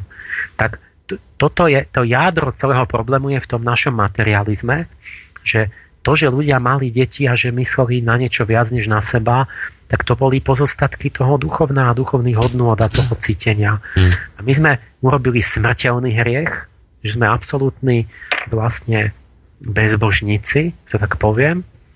A preto má Kadáfi pravdu, že Allah nás potrestá tým, že prestaneme existovať. Adriana, Adriana. Ale toto to riešenie je, prepáč mm. ešte, že, Dobre, že dať do poriadku duchovne spoločnosť, aby ľudia mali inú motiváciu a nie, že sú ako vlci všetci, každý proste jeden vojna všetkých proti všetkým. Zaviesť spravodlivosť v prvom rade a, a vlastne nejaké mravné hodnoty, potom sa všetko uvoľní, usporiada, bude viac času, viac peňazí, viac proste spolupráce a, a, a budeme chcieť mať deti a budeme mať aj priestor na tie deti a odovzdáme im tú kultúru, ktorú si vieme vydobiť a nie, že zanikne. A, a kľudne všetkých zoberme čierny, ja toho Bokvanga berem hneď, keď on má odvahu povedať, že proste to nie sú jeho bratia, keď sú kriminálnici, že, že Černoch má byť čestný a tak ďalej, tak to je, to je, to je môj kamarát. Hmm. Môže byť čierny. Kľudne zoberme a pomôžeme, ale nenechajme rozvratiť Európu, lebo pozrite na tých Francúzov. 2005. Francúzi majú 750 tzv. zón, oficiálne sa to volá, že urbánne citlivé, senzitívne zóny.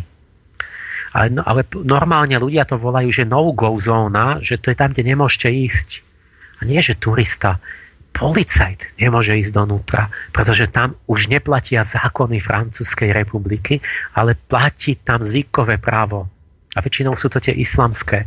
Čiže tam idete s flaškou piva a poviete, kamaráde, uh, tu je, alkohol sa nesmie piť, to je trest. Tam je zvykové právo, ja neviem, že, že céry a tak ďalej, že bez súhlasu tak zabijú niekoho uh, a všelijaké takéto pomsty. A policia stratila kontrolu a nevie vynútiť už, čiže to je mimo štátu francúzského. A e, tam už to len tá armáda, lenže, lenže keď to bude v každom meste, tak to nie, jak, aká armáda čo chcem povedať, že títo ľudia v 2005 boli eh, nepokoje v celom Francúzsku. A kto to bol? No to boli eh, z týchto štvrtí, oni zistili, že eh, oni síce sú v Európe, ich rodičia prišli z, z Afriky, z, tej, z tých bývalých kolónií francúzskych, ale zistili, že aj keď sú v Európe, Takže sú aj tak v Afrike. Zase. Zase sa ocitli v Afrike. Hmm. Pretože keď z toho Marseille vidíte fotky, keď vám nepoviem, tak ste presvedčení, že to je Alžír. Lebo, lebo tak je taká špina a ošarpanosť a tie, tie prádla rozvešané a ty, a ty všetko tam, to je norm, to vy si myslíš, že to je Alžír. Dobre, ale tu je a, protiargument. A teraz oni zistili, že oni sa síce dostali do Európy, ale že sú aj tak v Afrike z nejakého čudného dôvodu, že zase sú nezamestnaní, zase žijú v špíne, zase sú chudobní, tak sa nahnevali mladí.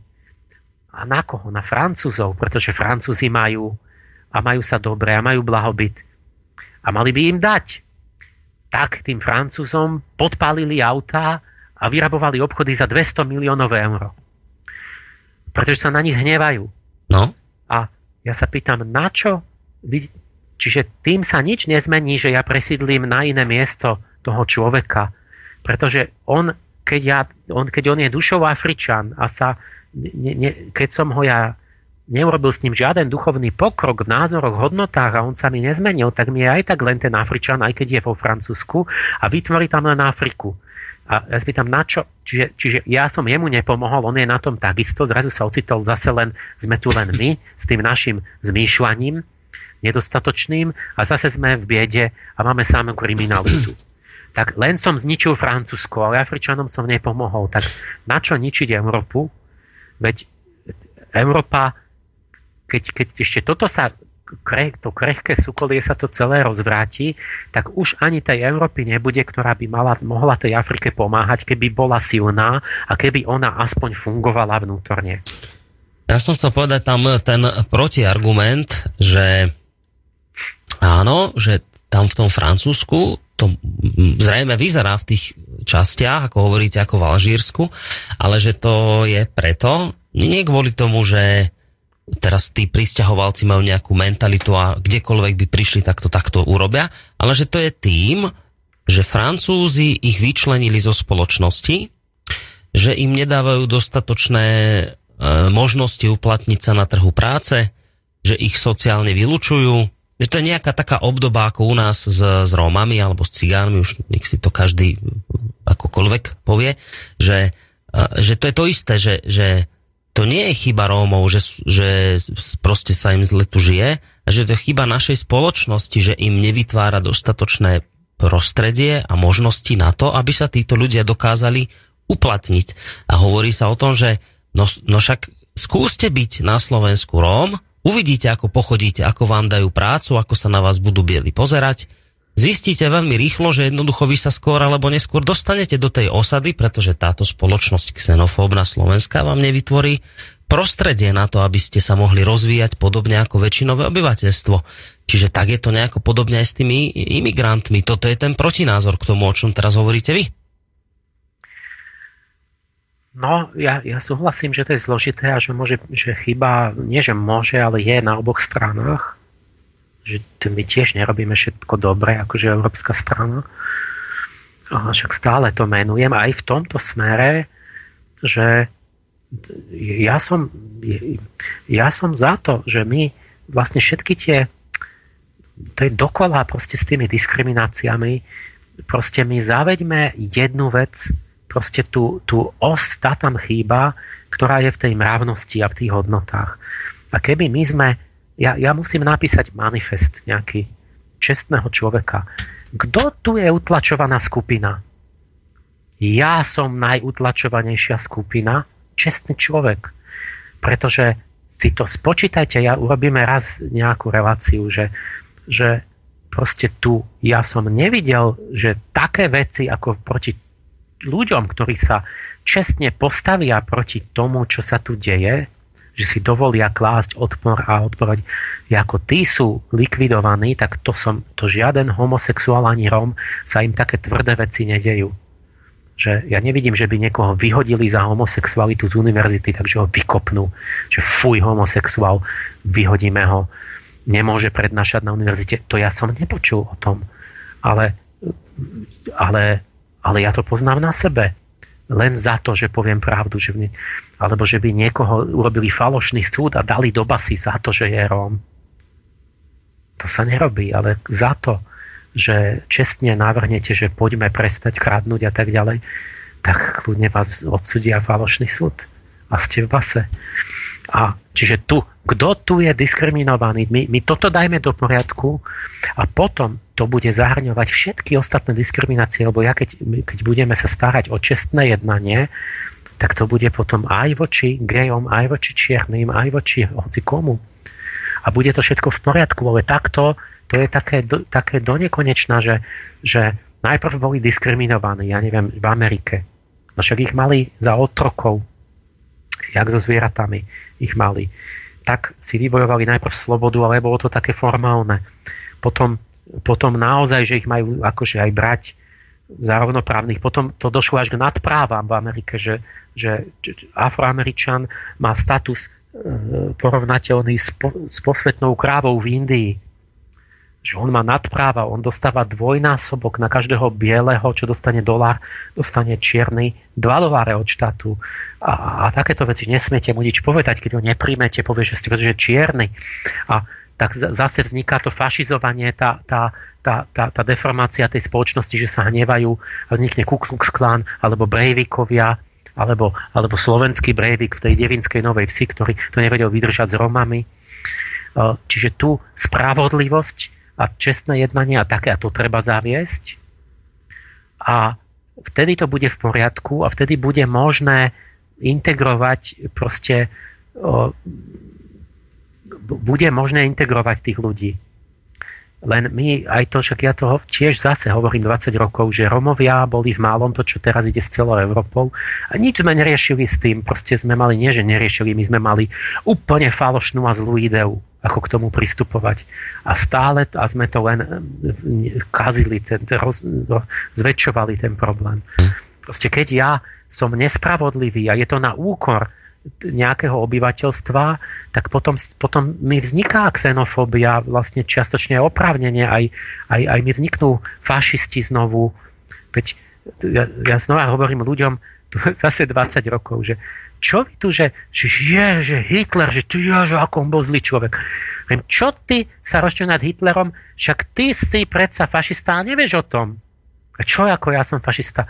No však ja ťa dám bývať do paneláku s Romami, alebo s takými, nemusia byť Romovia, s takými, čo ti budú robiť špínu, kričať, kradnúť a takto a rozbíjať okna. A hneď zistíš, že chceš apartheid, že chceš byť chránený, že chceš oddelenie etník. No a toto bola toto bolo proste otázka, ktorú nacisti riešili, chceli ju riešiť, samozrejme, že ju vyriešili zle, násilne, ale o tom to bolo, o, o, potom, potom bola trauma, nesmie sa o tom hovoriť, nesmie sa hovoriť o žiadnej e, národnej identite, o, o ničom, o žiadnych rozdieloch medzi rasami, lebo je trauma zo svetovej vojny. Ale tým, že sa o tom nesmie hovoriť, tak sa nedalo ani nič riešiť. A teraz tak či tak tá realita sa nezmizne tým, že si budeme o tom klámať. Dobre, to treba správne urobiť a potom e, je to možné z oboch strán, pokiaľ tie strany chcú. Mm. A keď to je správne tá, tá myšlienka nastavená od štátu, tak potom aj viete a sa to spriehľadní, že ten, kto je v tej špinavej štvrti, tak ten tam je vlastnou vínou a tak ďalej. A nie je to nejakým... No, ja by som navrhoval takú vec, že e, hodinku máme ďalšiu za sebou, tak urobíme to tak, že dáme si hudobnú prestávku a potom ešte doriešime otázku možných riešení, čo, čo by sa s týmto teda dalo robiť. A ešte tam mám jeden, jednu takú dôležitú tému, ktorú by som s vami chcel rozobrať a potom sa pozrieme na maily poslucháčov, že či je toto proste naozaj len akože nevedomosť naša, že si to skrátka neuvedomujeme, alebo je to tak, ako som to naznačoval aj v tom úvode, že istí ľudia tvrdia, že toto je proste zámer. Tak aj na toto sa pokúsime odpovedať, ale ešte predtým prečítam ten mail, nie je to mail, je to reakcia poslucháčky Adriany na Facebooku, ktorá nám napísala, že už zase ste klamali vo vysielaní, hovoríte o väčšine, ktorá sa vraj bojí islamizácie. Kto je tá väčšina? Vy alebo tí, ktorých už mesiace strašíte? Vypínam, toto sa nedá počúvať, asi ste ešte nepracovali v kolektívoch, kde je porozumenie. Tak, Viete, som tento názor prečítal, lebo mám pocit, že zatiaľ je to jediný kritický názor, ktorý som tu objavil. Chcete sa k tomu vyjadriť, pán Pálež, ešte pred pesničkou? No, um, čo mám k tomu povedať, že tam no, ja neviem, čo hovorí vlastne to, tá, tá, tá hmm. posluchačka, lebo uh, Aká väčšina? Ja, ja neviem, ja som tu len citoval, že, že 70% Čechov podľa prieskumu som povedal, že je proti o, tomu. O, čiže to, to je nejaká proste jen prieskum. O, to, že či sa ja bojím, ja, ja som povedal k tomu jasne svoj postoj, že, že ja chcem rozlišovať veci a, a dobro a zlo podľa, podľa tej mravnej podstaty a je mi jedno, ja, ja mám priateľov, sú moslimovia a, a, a kľudne nech tu sú. Ale ja sa dívam úplne na iné kritérium. Ja ho nerozlišujem podľa moslím a či je čierny alebo niečo. Čiže mm, a to, že hovorím, že jak to je v Marse, jak to bolo v Kosove, no to len konštatujem fakty. To mi nemôže vyčítať. Čiže treba si to uvedomiť a varovať, že keď sa to akože uchopí že to je bez, absentuje akákoľvek morálna a duchovná podstata, tak, tak, tak to tak dopadá. A, a proste tá skúsenosť je preto aj povedali, že to zlyhalo, vlastne, že tí, tí, tí predstaviteľia proste od Merkelovej po Šarkozyho, že, že vlastne sa nestalo to, že by sa integrovali, ale vznikajú geta a že vlastne tie islamské štvrte začínajú sa úplne osamostatňovať a vlastne byť, byť chcieť zmenu štátu a oni, oni vlastne neuznávajú akoby tú, oni ne, ne, nepršujú tou demokratickou akoby slobodou a reformáciou a, proste, že v polke islamských štátov je trest smrti za odpadnutie od islamu a v druhej polke je možno väzenie a oni sú presvedčení, že to je správne, že to tak má byť. Teraz, že čo, ako, jak sa môžete nebať toho, keď, keď, keď by to malo k tomuto smerovať, tak samozrejme, že prečo by ste vy mali mať trest smrti, alebo čo? No ja viem, že treba nadviazať, ja to hovorím, že na, na tých slušných proste, na, na, na tých dobrých moslimov, ktorí, ktorí nie sú teroristi a majú správne názory, a tam ten Irán je ich plný napríklad, a, a s týmito spolupracovať a toto, ale ale proste však to urobme, proste sa tým zaoberajme túto realitou a nielen toto, toto, toto, tá reakcia tej posluchačky, to je akože, akože keď naozaj iba toto, ja neviem, že či aj má nejaké ďalšie myšlienky, No toto zatiaľ, tých, že... Týchto ľudí treba prefackovať, lebo vlastne toto je to, to krívenie, to, to demagologické krívenie tých pojmov. Že keď ja chcem zachovať kultúru, to nie hmm. je xenofóbia, ale nechcem, aby sa ničila kultúra. Keď ja chcem spravodlivosť, tak to nie je, prosím, rasizmus. Proste keď ja poviem, že má byť spravodlivosť a niečo a že mal by byť nejaký poriadok zákonný, spravodlivý, tak nech mi nikto není taký drzý, aby mi povedal, že ja som rasista, pretože náhodou ten delikvent je čierny. Alebo niekde Arab. Proste oni to takto pletú, takto to motajú. Čiže toto treba oddeliť, si to jasne sformulovať, jasne si povedať tie postoje a sa toho držať a tým sa oddelí to, že nemusíme byť ani rasisti, ani xenofóbi, ani nepriatelia islamu, ale potom musíme byť priatelia a sa zasadiť za určitý poriadok, mravné hodnoty, e, spravodlivosť a to, aby sa proste ne, zneužívalo, vykoristovalo, robil bordel. Toto potom musíme. Takže ne, nedá sa to takto ako motať, že, že keď, keď keď chcem niečo, čo, čo, je, čo je správne, že som rasista, alebo to požadujem od niekoho, nejakého drzého lenivca. Proste tých, čo, keď prídem, že mi ide o život s prosikom, o pomoc, o azyl, tak treba prijať tých, čo to je, kde to je pravda a kde prídu a naozaj prosia. Ale keď on príde mi tu z Kosova a ešte je drzý, že sa bije s policiou a robí tu bordel a robí a prepadáva vodičov kamionov a tak ďalej, tak ja ani nebudem zisťovať, že azyl, neazyl, ho rovno ich, ho ich vyveziem von preč. Však keď, keď naozaj je taký chudák, že mu ide o život, tak prečo, tak prečo je ešte drzý? Tak potom nech poslucha tie poriadkové nejaké, čo mu dajú inštrukciu, že poďte sem, tu sa usadte, tam sa zaregistrujte a nie, nie, že on sa s nimi bije a, a proste krížom krážom behajú. Mm. Ja, som, ja som vlastne z toho to je, tako zaskočený. To rasizmus, keď chcem takéto veci. Ja som z toho zaskočený a naozaj prekvapený, že, že strávite tu dve hodiny vysvetľovaním a potom proste príde takýto, takýto názor. To je ako keby normálne, že, že teraz to zapla a teraz, že iba takú vec poviem. Tak teraz Emil Páleš tu vymenoval niekoľko krajín Austrália, neviem, kde, kde všade, Spojené štáty, e, Izrael, proste postavili si plot, bránia si svoju vlastnú kultúru. Teraz, že to, čo z, toho, čo, čo z toho vyplýva, že to sú všetko xenofóbovia, xenofóby v tých krajinách. To sú všetko ľudia, ktorí nemajú, ako to vypíšete, skúsenosť s prácou v kolektívoch, kde je harmónia a porozumenie. V Austrálii nenájdete kluby, kde je harmónia a porozumenie, tam žijú sami odľuďovia, sami proste xenofóby chodiaci a vraždiaci každého, kto vyzerá inak. Veď to predsa pre Boha živého nie je pravda.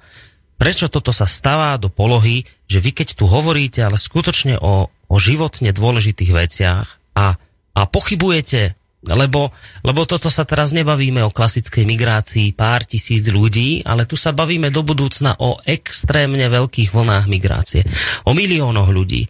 A my si teraz dovolíme o tomto polemizovať a diskutovať, upozorňovať na rizika tohto celého, že to nepríjmeme s, veľko, z, z, z, roz, s rozpaženými rukami, že o, že poďte ku nám, lebo hovoríme, počúvajte, keď ide o takéto veľké presuny ľudí, sú tu isté veľmi vážne rizika, na druhej strane máme a ešte dokonca aj nejaké dôkazy, že vidíme, že v iných krajinách, ako to, kde to smeruje, tak upozorňujeme a diskutujeme. A príde takýto mail od poslucháčky, alebo teda názor, ktorá nás tu akoby zaradí do kategórie nejakých xenofóbov, bláznov, ktorí nemajú skúsenosť s kolektívmi, kde je porozumenie. To je, to je presne ako ten príklad, z, z, kedy si ste to, Emil, hovorili, že horí dom a vy kričíte, preboha, haste, rýchlo horí, a ona, no prečo takto veľmi kričíte, že pre Boha živého trošku menej kričte, lebo to je také, to nie je pekné, keď takto veľmi hulákate náhlas, však to sa dá aj slušne povedať. Viete, to je také odstrihnuté od reality, celá táto tento pseudohumanizmus, ktorý títo ľudia prezentujú, že to sa tu teraz čo, máme báť o tomto debatiť, diskutovať, lebo nás označíte za, za xenofóbov, za bláznov, za rasistov? A prečo by sme sa o tom nemali rozprávať, keď nám tu má do budúcna prísť niečo, čo, čo vystávajú vážne aj bezpečnostné, kultúrne, spoločenské rizika. Prečo by sme sa o tom nemali rozprávať? Presne tak, oni umočujú pseudohumanistickým kecom proste vážnu debatu o riešeniach. Hm. No, a, odmietajú komunikovať. Nič. Najvyšší čas zahrať si pesničku, tak poďme e, si trošku oddychnúť. No nič, vstúpime do tejto pesničky, aby sme teda nemíňali čas eh, hudobnými prestávkami, ale teda aby vyšiel naozaj priestor aj na vaše otázky, ktoré máme zatiaľ len eh, mailovo. Ja som ešte nehovoril o tom, aby ste nám telefonovali, takže je prirodzené, že zatiaľ eh, telefonáty žiadne neboli, ale nejaké tie maily sú. Tak poďme, poďme Emil, hneď možno k takým tým ešte ďalším veciam, ktoré by sme chceli k tejto téme dopovedať. A síce teda nejaké riešenia, že, že, že čo teda urobiť preto, aby sa dal nejak tento problém nejakým spôsobom vyriešiť tak, aby, aby, sme, aby, aby Európa nedostala prívlastok, že je xenofóbna a na druhej strane, aby nedošlo k nejakému rozvratu kultúry, spoločnosti, aby sa to tu proste ne, ne, nedeštruovalo. Existuje nejaký spôsob riešenia na túto situáciu? No samozrejme, že existuje, len otázka je v praxi, že či ho ľudia chcú počuť a, a robiť a tak ďalej. To je ten problém, že ľudia nechcú riešiť to riešenie, ale každý si sleduje v podstate akoby svoje záujmy. Začína to, počujeme sa? Áno, áno, áno, počujeme. Ja neviem, čo všetko, začína to práve tým, no, že začína pochopením proste, a toto pochopenie komunikáciou, práve nie tým, že poviem, že vypínam, nebudem sa keď mi človek s tak obmedzeným obzorom povie, že on nepotrebuje, on vypína, on sa nemusí nič vedieť, no tak to sa nedá nič potom. Ste my si musíme práve komunikovať tie opačné strany, práve si urobiť v tom nejaké pochopenie, poriadok, rozmotať pre proste tých nevedomých ľudí, čo to majú zliaté do jednej guče, proste všelijaké pojmy demagogicky to rozdeliť, proste, že čo kam patrí. A to je celá výchova, proste rast tých ľudí. To je to, čo ja som chcel robiť zase pred 25 rokmi. Že zušľachťovať morálno-poznávací obzor ľudí, spoznať proste, čo sú správne princípy súžitia, cnosti, čo je nesprávne, čo ako sa dá urobiť miera spravodlivosť. Každý hovorí, že to nepotrebujeme, že my len zoberieme, skopirujeme zákonník, ja neviem, zo západnej Európy, že potom, že bude blahobyt že už to pôjde ako nejaký mechanizmus. A teraz vlastne sme tak zaostali, že vlastne široký dáv proste vám nerozumie, sú nevzdelaní, neschopní dialogu, neschopní proste niečo učiť sa, pochopiť. Nezaujíma ich to proste egoisticky vychovaní. Proste tam by to začalo proste obrodou duchovnou, potom no, by sa došlo k nejakým proste vyjasňovaniu a vyčisťovaniu proste tých tej, tej, tej správnej vízie, potom by sme sa mohli dohodnúť na niečom spolu a robiť to. Lenže tentokrát už aj s celou Európou sa musíme dohadovať. Hm. Čo mám povedať? To v celom tom, čo hovoríme, že naozaj na, začať my sme úplne vynechali ten rozmer tých, tých vlastne duchovných a mravných hodnot, ktorý vlastne celý to drží pokope. To keby sme tam vrátili, tak všetko sa dá vyriešiť. Proste pomôžeme tým, ktorí sú v okamžitej núdzi a dočasne a potom treba, tam stabilizujeme tú situáciu a, to, a vrátime ich. Úplne iná vec je občianstvo. Ja mať štát, udelujem občanstvo, príjmam každého bez všelijakých predsudkov, ale proste keď to je, ty keď si zahlásiš k tým hodnotám toho štátu, to potom, potom ťa nie, že ty to prídeš rozbiť. A, či musí mať nejakú ideu vlastne ten štát, lebo to nemôže byť potom organizmus, ktorý vnútorne nejak organicky funguje. Nemôžete nič, bo každý ťahá iným smerom potom, potom nefunguje to vôbec. Proste, čiže akákoľvek entita, či je to nejaké pracovisko, alebo nejaký klub, alebo čokoľvek, tak tam musia mať niečo, na čom sa dohodnú, že toto budeme robiť takto, toto sú naše ciele. A teraz, keď tam každý jeden bude opačným smerom a niečo iné, a, a, a teraz jeden na úkor druhého, tak tí zutekajú.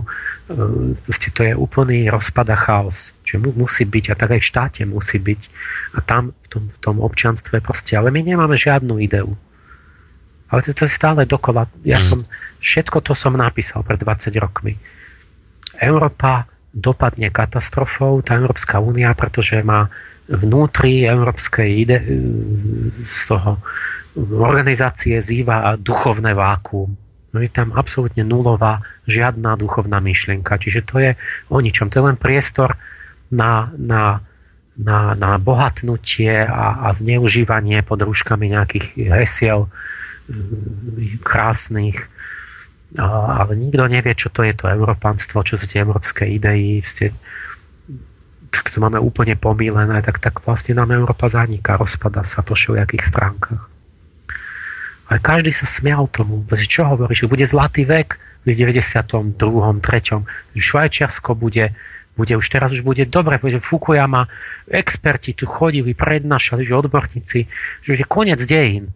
Že už je koniec dejín, že to už je ideálne, ideálna spoločnosť, že už teraz bude tá sloboda podnikania a už bude len blahobyt. Proste toto je akademická úroveň proste ľudí. Ale mňa pošlu preč, že ja nie som dobrý akademik. Hmm. A tam si prednášajú takéto sprostosti a sa kláňajú proste ľuďom, ktorí nemajú v hlave proste slamu. Všetky profesori japonskí. Um, skúsme, Emil, ešte, aby sme, aby sme aspoň tú poslednú polhodinku venovali poslucháčským mailom, skúsme ešte na jednu vec odpovedať, ale naozaj len tak skôr v krátkosti, že tu sú také dva pohľady ľudí. Že jedni tvrdia, že to, čo sa tu momentálne deje, je akoby taký dôkaz toho, že my tu proste nerozmýšľame, že sa, nezamýšľame nad vecami a sme takí ako takí slepci, proste len ideme niekde a, a potom žneme dôsledky, ale že to je akoby všetko toto e, dôsledok toho, že, sa, že, že nevieme, že máme takých dezorientovaných politikov a nevedia urobiť nejaké rozumné rozhodnutia. A potom je druhá skupina ľudí, ktorí hovoria, vôbec nie. To, čo tu teraz máme, to vôbec nie je dôsledok nejakých blbých politikov, ktorí robili zlé rozhodnutia a nevedia, práve naopak veľmi dobre vedia.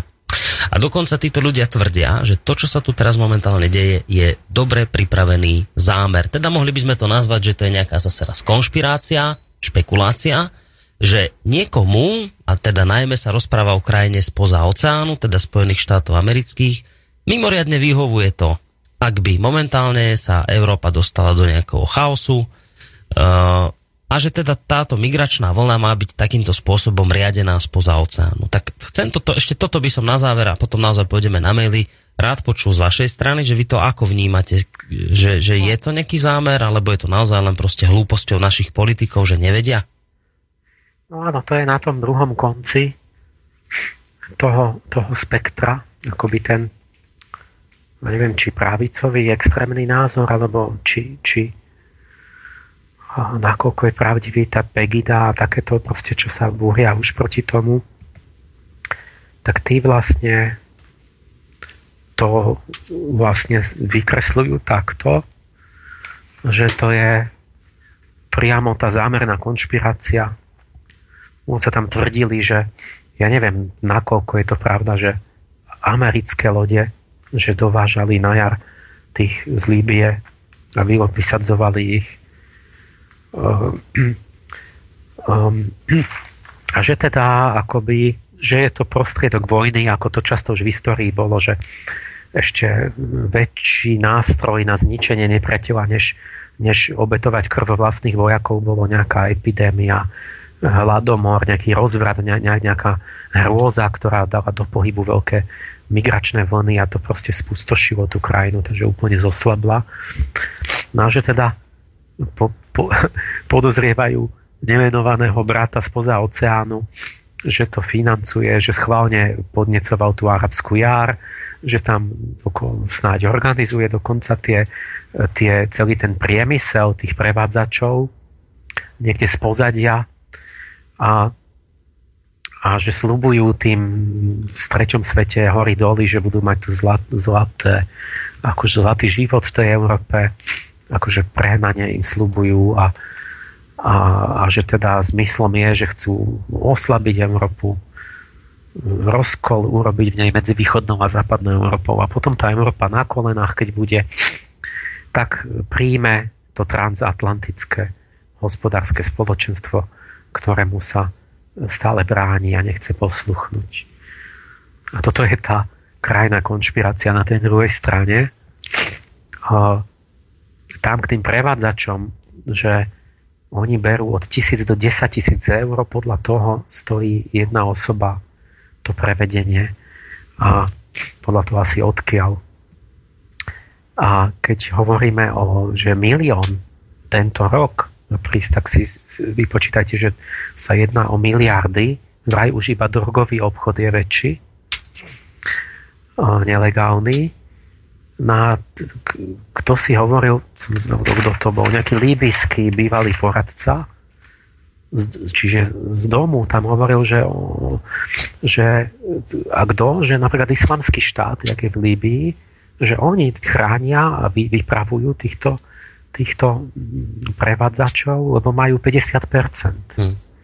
Čiže ako keby zase my sme to tam rozvratili, islamský štát je také, taký čudný vzťah máme k nemu nejaký. Nevieme, že či, či teda vlastne proti nemu bojujeme, alebo ho občas podporujeme. A že títo, a jednak teda už aj tie miliardy, však to je dobre na nové zbranie. A neviem čo všetko. Takže takéto všelijaké veci sa poukazujú, že ako keby to, že niekto chce tú Európu vlastne tiež chce chaos.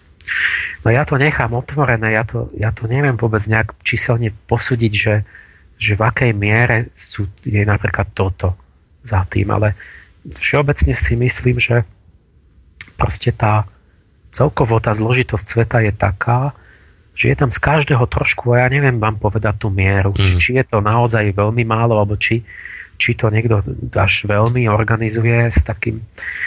Uh, Není to nejaké, keď si to uvedomíte, že um, či to dopoviem, že ja, ja to by som takto, že je, je veľk, veľmi zložitý ten svet, je tam všetko.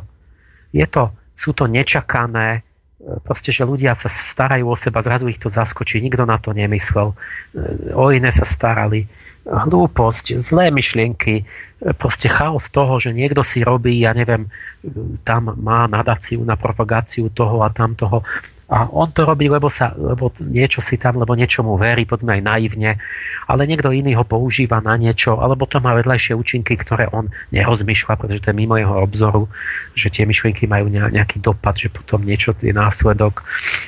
Aj to, aj to, aj to, aj tak a aj, aj tie zlé úmysly za tým sú. Zaručenie, lebo vždy sú.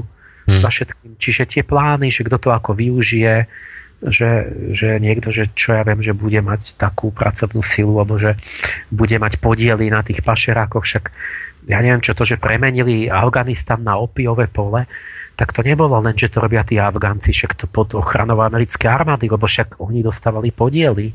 Však oni CIA organizovala vývoz toho opia e, potom a zarábali a získavali toho. Čiže to sú to vždycky to zistíte po čase, po 10 ročiach, keď už sa to odtajní, že vlastne ako to mm. bolo zamotané všetkými spôsobmi a žiaľ, není to nejaká ja sa obávam, že to není až také vzdialené a prehnané, lebo alebo že by som si to musel ja sám vymyslieť na Ameriku, že robí niečo zlé, pretože Spojené štáty to hovoria celkom otvorene. Však to je odkedy Truman vyhral nad Wallisom, tak toto prekliatie najmenej odvtedy sa vlečie, že sa stal záškodnícky štát Spojené štáty, že oni organizujú teroristov e, kde nevyhovuje im vláda, tak, tak robia teror, že zničia úrodu, rozvradu robia, aby, bol, aby zvrhli tú vládu. Wallis, kto ho pozná? Keď po Rooseveltovi, čo bol obľúbený prezident, to bol jeho pravá ruka, najbližší Roosevelt chcel, ale všetci títo, tá, tá, ten, ten, jak sa to volá, ten priemyselno, vojensko, CIA a nejaký, to si toľko organizovali, že, že toho volisa, ktorého ľud chcel, nakoniec vyšachovali z tých volieb, že prehral. A Volis bol môj človek, ktorý sa zaujímal o duchovné veci, ktorý tvorivo budoval proste kukuricu vyvíjal, ja neviem čo, proste vlastenec americký a on povedal to, čo moje slova, povedal, že my nezačníme, na čo začne atomovú vojnu s Rusmi, my nechajme súťažiť hospodársky a kultúrne a tým obidva systémy, že ktorý je lepší. Poďme mierovo súťažiť.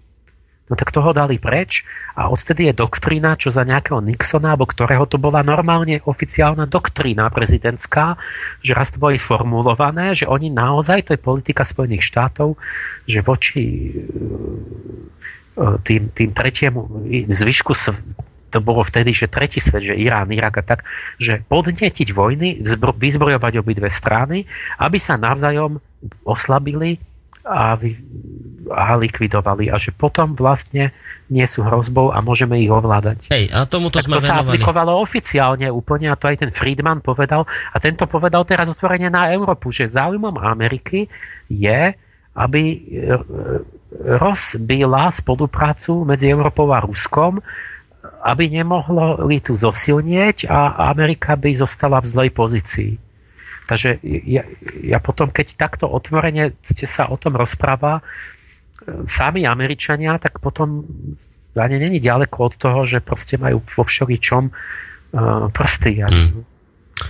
Ale tomuto sme naozaj venovali jednu celú reláciu uh, histórii aj Spojených štátov a, a prevratov v rôznych krajinách, ktoré mali na svojom konte. Tak Poďme teraz na tie maily poslucháčov, aby sme ich prešli čo najviac. Nebudem čítať celý tento mail, lebo na niektoré otázky tam už skrátka nebude čas odpovedať, ale táto jedna sa týka témy, ktorú rozoberáme. Pýta sa Martin, že Nemyslíte si, že Slováci sú priamo zodpovední a teda by mali tolerovať prísun utečencov na naše územie? Ako argument uvádzam, že za bezletovú zónu nad Líbiou hlasovali aj Iveta Radičová a ministrom zahraničia bol vtedy pán Zurinda. Útoky podnikali najmä francúzski a talianskí piloti, čím bola de facto odstránená jediná schopná sila týchto migrantov nejako etablovať v podobe Muamara al-Kadáfiho. Takže pýta sa na našu vlastnú zodpovednosť a na to, či teraz nie sme aj právom takto potrestaní, napríklad tým, že sme povolili prelety ako je s koncov aj nad Kosovom, takže tí kosovčania, ktorí sem teraz utekajú, takže to je vlastne vec, na ktorú sme si sami zarobili na prúser a jednoducho, že netreba sa teraz na to pozerať, že my nič, my sme nič týmto krajinám neurobili, my sme nebombardovali, no nie, aj my tam máme svoj diel zodpovednosti, tak pýta sa vás poslucháč na, ten, na názor na túto vec. No áno, ja, ja som za. Slovensko nikdy ne, ja pok- nepamätám si, že by Slovensko zdvihlo hlas proti tomu, že nerozvracajme iné krajiny. A tak sme ako taký maličký brat, taký pos- po- posluhovač, čo si chce urobiť očko, tak sme si sa pričiňovali tak drobne, že, že, že zónu a nejakých vojakov a takto. A nikdy sme ale ne, ne, ne, nepovedali ten náš názor, že ale my by sme hlasovali v tom NATO, že, že to NATO by malo byť na niečo iné a nie na toto. To, to si nepamätám a nejako tak akože ako celok, že by to vláda povedala. Čiže my sme áno spolu zodpovední tým našim dielom, akým sme sa akoby prisluhovali tomu, tak zoberme, zoberme utečencov sa, a nie tisíc, zoberme viac. To prospeje. To je spätná väzba vedomia, že ľudia si uvedomia, keď bude kapčikové, mohlo by sa dať ja viem, po 50 tých, týchto azylantov do rôznych obcí, aby sa ľudia zobudili, že prečo tu asi sú, nemáme s tým niečo spoločné, jak tomu došlo, aby sa trošku prebudilo to akože tie premyšľanie u Slovákov, to by prospelo. Ale nemyslím, že máme brať falošných tých šajn azylantov z Kosova, ale zoberme tých skutočných, ktorých, ktorým treba pomôcť. A, a, a nie sme to spolu s nimi. Keď sme to nevedeli na diálku cítiť, tak teraz nám to prebudí svedomie, že zoznáme sa s nimi. Zoznámte sa s tou sírskou pani. Nech vám rozpráva doma vo Vrbovom a tam neviem kde u, u, u na Kisuciach, že ako v Syrii, ako bolo a akú má dceru a, a, a, a, a syna a ako bol, bol jej manžel, aký bol.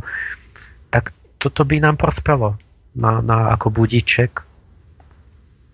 Uh, poďme na ďalší mail. Vás tu upozorňuje jeden poslucháč, že ste sa tam sekli pri tých Nemcoch, že nie 43 miliónov nemeckých moslimov, ale 4,3 milióna. Čože? To som sa sekol o... No, že hovoríte o 43 miliónoch, Jaj. ale že tam má byť... Nemcov je 100 miliónov dokopy. No, a že tam má byť 4,3 no, milióna. Áno, takže má očividne pravdu. Ja som... Aj, takže, aby sme ja som ne... nerozmýšľal, som si tu nápis, proste mám tu načmarané údaje a ktoré sotva prečítam, tak... Uh, teraz, že ďalší mail, už ani neviem, že ktorý, lebo ich tu strašne veľa, tak pozerám také, čo ešte vy ste na ne mohli odpovedať, na ktoré ste už neodpovedali v relácii. Uh, aj tu sa nám e, pýtala jedna poslucháčka, že čo hovoríme na to, že hovorca Bieleho domu Josh Ernst dnes potvrdil, že USA doposiaľ odovzdali asi 4 miliardy dolárov, to je prepočte asi 96 miliard korún, humanitárnym organizáciám poskytujúcim pomoc pre migrantov v Európe. Že čo na toto hovoríte? Teraz nejako chápať ten mail, že ona zrejme e, nesúhlasí s tým, keď tú Ameriku vykresľujete ako takého, že zlú krajinu, ktorá za to všetko môže. Ona tvrdí posluchačka iná, že práve Spojené štáty mimoriadne pomáhajú v zvládaní tejto humanitárnej krízy a dali už podľa tých informácií 4 miliardy dolárov humanitárnym organizáciám poskytujúcim pomoc pre migrantov v Európe. Že čo na to hovoríte? že asi je to takto myslené, že ako v prospech tej Ameriky, že robí dobro, nie? Tak, ja som to tak pochopil, a, hej. Áno, a ja teda, ja som povedal, že, že proste musíme byť vdeli, že naozaj, to je historická skutočnosť, že Amerika organizovala toľko prevratov a vražd prezidentov a týchto, že proste musíme sa o tom rozprávať.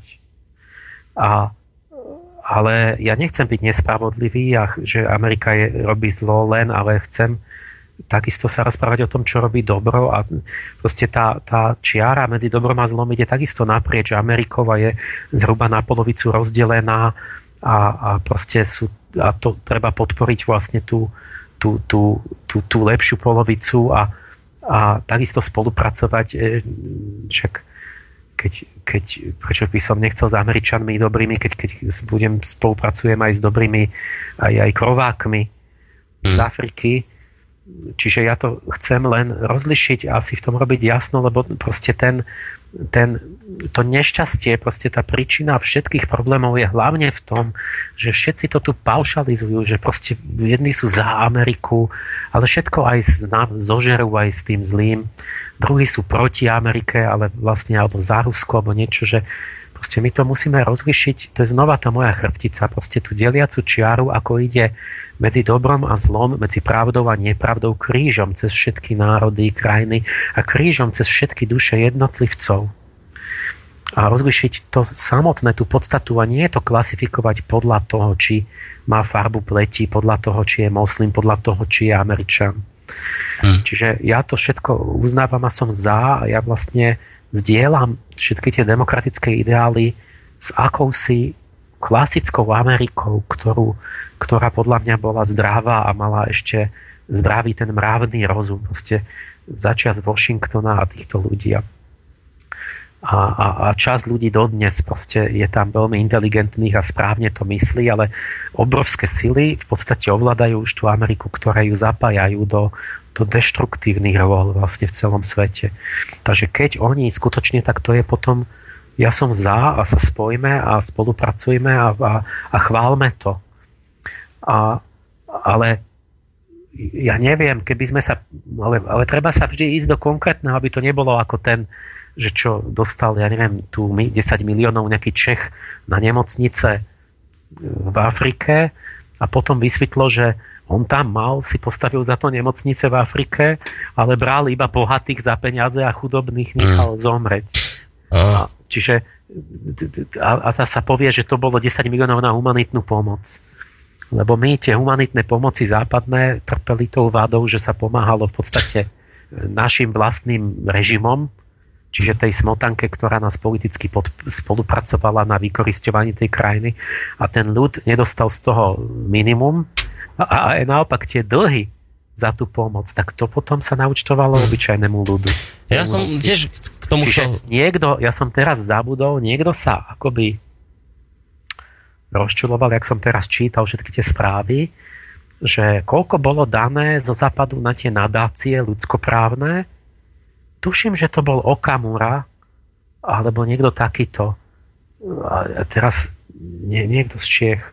A že, a, že, a že 80% je, a niečo tak tam vyčísloval, že je na platy tých ľudí a že a proste tak, tak to postavil, že áno, že tie peniaze sa dajú, ale že vlastne je to, že, to, že či to vôbec pomôže, čo sa s tým robí, No ono, keď je to na platy tých ľudí a oni skutočne pomáhajú, tak im to vytvorí ten voľný čas. To by bolo ešte v poriadku. Ale otázne je, že čo oni naozaj robia, lebo keď, keď ja, ja verím, že nejaká pol, neviem či polka proste, že, že polka tých ľudskoprávnych aktivistov sa idealisticky aj správne nasadzujú a pomáhajú dobre. Robme to. Ale zdá sa, že je tam nejaká polka takýchto ľudsko kvázi pseudohumanistov, ktorí ako keby sú platení za to, že rozvracajú zdravý rozum vlastne v tých krajinách. Čiže ja by som potom chcel vedieť, nech, nech sa, ale nech sa, ja to dám za úlohu tej, tomu posluchačovi, čo to poslal, tak nech on sa pozrie, že, že čo naozaj robia, že komu, kto to dostáva a čo naozaj robí a či to, čo robia tí ľudia, že či to pomáha, alebo to škodí. Navyše to, tam... je, to je tá rozhodujúca otázka. Nie je to, že sa formálne povie, že sa daruje nejaké milióny na niečo, lebo lebo Amerika často má sklon, že sa, však vieme, je plno tých nadácií, ktoré akože sú na ľudsko, ľudské práva, ale, ale ich agenda sa zdá niekedy, že hlavne je e, akoby e, nejak, nejak vlastne robiť záujmy toho, kto ich platí a nie hmm. sa starať o ľudí. No, musíme to, to je trošku... tiež veľmi ambivalentné, že čo sa kde deje. Počujte, musíme to trochu urýchliť, lebo máme tu veľa mailov, aby sme aj na ne odpovedali. No možno taká ešte v skratke jedna vec, že že to je, to je isté chválihodné, že dá už Spojené štáty 4 miliardy dolárov na, na riešenie utečeneckej krízy, ale dávajú peniaze na to, čo sami spôsobili, že koľko financí by sa ušetrilo, keby nezvra, nerozvrátili Líbiu, Sýriu, Afganistan, Irak, keby tieto veci nerobili, koľko financí by mohlo ísť na podporu chudobným ľuďom v krajinách, koľko financí by ušetrili iba tým, že by nemuseli teda dávať tie 4 miliardy na utečencov. Aj takto Áno, sa to dá celé otočiť. A, videl som, že nám posluchač telefonoval, ale tak nevydržal na linke, lebo však bola dlhšia odpoveď, tak 048 381 0101. Teraz nám môžete zatelefonovať, zodvihnem tú linku určite, ak máte teda nejakú konkrétnu otázku alebo názor k tejto téme, ktorú riešime. A zatiaľ, ak sa nám teda posluchač dovolá, tak prečítam mail od Ľuba z Košic. Už som to tu spomínal v lete a obávam sa, že mám pravdu. Myslím, že celá tá situácia súvisí s, tras, s transatlantickou dohodou, teda tou TTIP. Neviem to zargumentovať, ale na základe všetkých udalostí cítim, že je to tak. Všimli ste si, že sa okrem Ukrajiny už prestala hovoriť aj o TTIP. Všetci majú plné hlavy migrantov a oni, teda v zátvorke Američania, si v kľude presadia svoje podmienky a hospodársky ovládnu Európu. Potom už budú imigrantov samozrejme v spolupráci s USA riešiť aj Nemci a ostatní hneď ako to bude prekážať obchodu, alebo aj nie, ak to bude obchodu slúžiť, kultúra, nekultúra. Ja som to aj v úvode spomínal, že aký som bol politik a mal by som zlé zámery, zlé ciele, tak by som ich teraz presadzoval, keď je všetká pozornosť sústredená iným smerom. Takže posluchač sa pýta, Emil, že, že či toto naozaj za týmto všetkým nie je TTIP, ktorému sa európske krajiny ako tak bránili a že teraz, keď skrátka nebude dohľad bežných radových občanov, ktorí povedzme do veľkej miery s touto zmluvou nesúhlasili a žiadali v petíciách svojej krajiny, aby niečo takéto nepodporovali. Takže či sa to teraz potajme, napríklad takéto zmluvy neposchvaľujú, že ako by tí migranti boli taká zástupná téma? No, ja, ja, moja odpoveď je, že, že buďme bdeli, uvedomujme si tu, že sa tu po celú históriu stále dejú takéto veci, že sú tu sily, ktoré takto proste veľmi zákerne všelijaké veci chcú, chcú presadzovať. Čiže musíme byť bdeli. Na druhej strane ani nám nepomôže a nepreskakujme nejak rovno k nejakým super konšpiračným teóriám, ako keby sme vedi, už to mali doložené a fakty a aby sme niekomu nekrivdili. Ale, lebo ale to, čo nám jediné pomôže, je, že začneme konaním vnášať tie, tie čisté a pri, tie priame hodnoty, nie tie skrivené, do života a týmto spôsobom sa to odhalí. Čiže my to zistíme, že kto čo tam tají a čo chcel a my, my to poodhalujeme, ale iba vtedy, keď začneme za tým ísť, že začnem presadzovať, že tak. A prečo túto robíme toto? To je preto, že ste hlúpi, alebo máte zlý úmysel. A, a musíte konfrontovať tých ľudí tam vo vašej obci, alebo neviem kde, našich politikov. A ja nemusím ho falošne podozrievať, ja ho zistím. a keď sa mýlil, tak mi povie, aha, aha, na to som zabudol, no dobre, tak teraz to už vieš. Ale keď mi začne motať a, a, a, a pošle na mňa neviem koho z, z, tajne zaj, v noci, tak, je, tak viem, že vlastne má niečo zlý úmysel. Čiže my, my, tým, my musíme byť morálne, mať morálnu iniciatívu a tá vniesie svetlo, ktoré odhalí ako zlodeja v noci, keď na ňo zasvietite hmm. tých, tých, že kto má aký úmysel a to sa potom dozvieme. No, máme poslucháča na telefónnej linke, tak poďme na jeho otázku, ale dajte si tichšie trošku rádio, lebo máme tam spätnú väzbu strašnú. Alebo si ho prípadne úplne vypnite na túto chvíľu, prosím vás. Mám vypnutú, úplne mal som vypol. Uh-huh že e, tá väzba musí byť niečoho iného. Dobre, tak poďte na tú otázku chytro, alebo teda no. názor. Takto, pán Bonú Koroni, ja som bol teraz v Chorvátsku, v Radaci a tam som videl film z nemeckej televízie, ktoré, kde sociálno-demokratický nejaký minister nemecký hovoril o potrebe uh, migrantov. Samozrejme, teraz to bol tam vyslovene čisto propagačný, prečo ich chcú. Oni si myslia teda, že tam budú krásne pracovať. Ukazovali tam nádherných černoškov v modrých čistých plášťoch, ako pracujú a pracujú a pracujú a ITčkárka nejaká tam jedna pobehovala a proste obsluhovala jednu, asi 5 obrazoviek, no fantastická. Takže e, oni ich chcú, kto ich chce? Sociálni demokrati. Čiže vidíme z toho, sociálni demokrati nemeckí chcú tam mať migrantov. No a ostatní samozrejme koaliční partnery statočne čušia. A toto je ten primárny dôvod. Pokiaľ ich Nemci tam nebudú chcieť, tak zatiaľ tak tam nepríde žiaden migrant. Hej? Ale sociálni demokrati vo všetkých tých štátoch, kde ich akože chcú, pretože cítia voličov, nových. Nových voličov, ktorí budú voliť sociálnych demokratov, ústretových. Im nezáleží na žiadnych kresťanských hodnotách, pretože žiaden sociálny demokrat nie je kresťan. Mm. Máte nejakú otázku no, konkrétnu? Davila? Či iba názor? Názor, no. To, na to pán Páleš. Áno, vidno, že ich chcú, lebo však o tom hovoria, vítajú ich kvetinami a preto nastavili vlastne aj tie úplne lákadlá.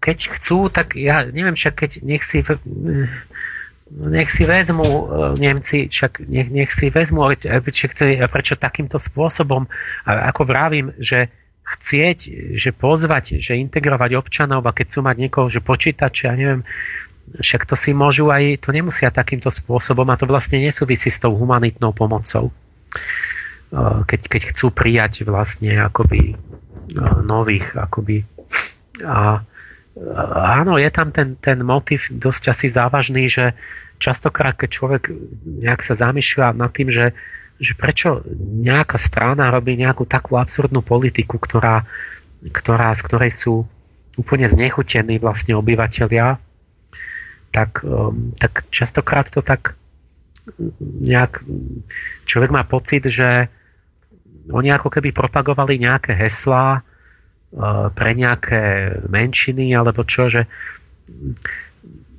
ja neviem, že čo by som dal za príklad, že keď je, ja neviem, v tej, zase poviem tých úbohých moslimov, no ale keď je v nejakom anglickom meste demonstrácia moslimská a, a tam kričia, že treba zabíjať neveriacich a atomovú bombu na európske mesta a takéto. Čiže to je jasná, že by to mala byť že genocída a rasové. A, čiže podľa zákonov by mali zavrieť ich, že mali by upozorniť, že toto tu nemôžete. A, a, ale, ale stane sa opak, že, že náhodou tam niekto bol ten biely, tak na ňo povedzme hodia mm, sáčok s, s močovkou alebo dostane pohube a tak ďalej.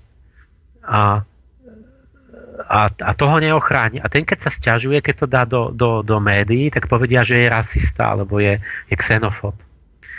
Čiže úplne na hlavu. A čo, že čo toto má byť, tak vlastne mu môže výjsť aj taká vec, že niektoré tieto strany, nejaké lavicovo pseudo-humanno, ktoré si robia svoju polievočku, si prihrievajú na tých tzv. ľudských právach, že oni to takto proste niekedy až na hlavu postavia, lebo v tom vidia vlastne armátu tých mladých voličov, ktorí, ktorí sú na vzostupe a tak.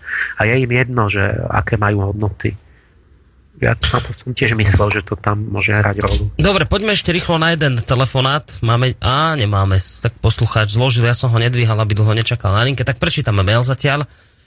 Do štúdia za seba a za mnohých nás pozdravuje Jozef a, a hovorí, že s mnohými ľuďmi, s ktorými sa rozpráva o tomto probléme, a dobre, dočítame neskôr, lebo máme poslucháča na telefónnej linke, príjemný dobrý deň, alebo podvečer vlastne už aj.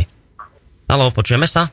Halo, dobrý večer, prajem, tu je Jozef, e, stály posluchač, pozdravujem dobrý. vás, pán redaktor aj vášho hostia.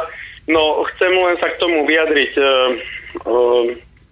Som presvedčený o tom, bohužiaľ, musím to tak povedať, všetko tomu nasvedčuje, že v podstate blíži sa občianská vojna v Nemecku. Tak, jak to Uluf Kote, neviem, Uluf Kote je veľmi známy autor, expert na islám, a kto vie, o čom hovorím, tak ten už pred dvoma rokmi a teraz, na, keď na YouTube pozeráte, tak normálne hovorí v, obč- v Nemecku uh, to už ako bubla a bude občianská vojna. Kvôli tomu to, čo sa teraz deje a rozšíri sa to na celú Európu.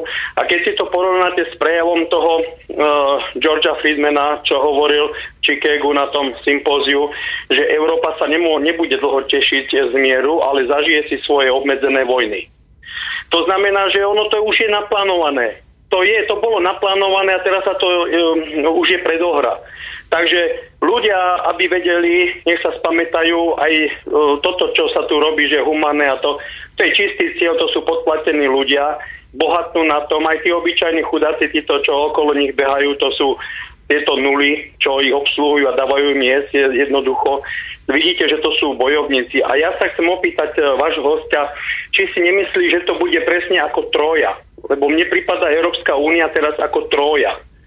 Že znútra ho rozložia a zvonku ešte zautočia. Lebo však vidíme, mapy sa u, u, boli zverejnené mapy v rakúskej tlači, napríklad pokiaľ bude siahať e, islamský štát, čo oni sa pripravujú, zaberú až po Nemecko. Aj Nemecko bude patriť do islamského štátu v budúcnosti. Ľudia sa z toho možno smejú, ale je to všetko začína byť reálne.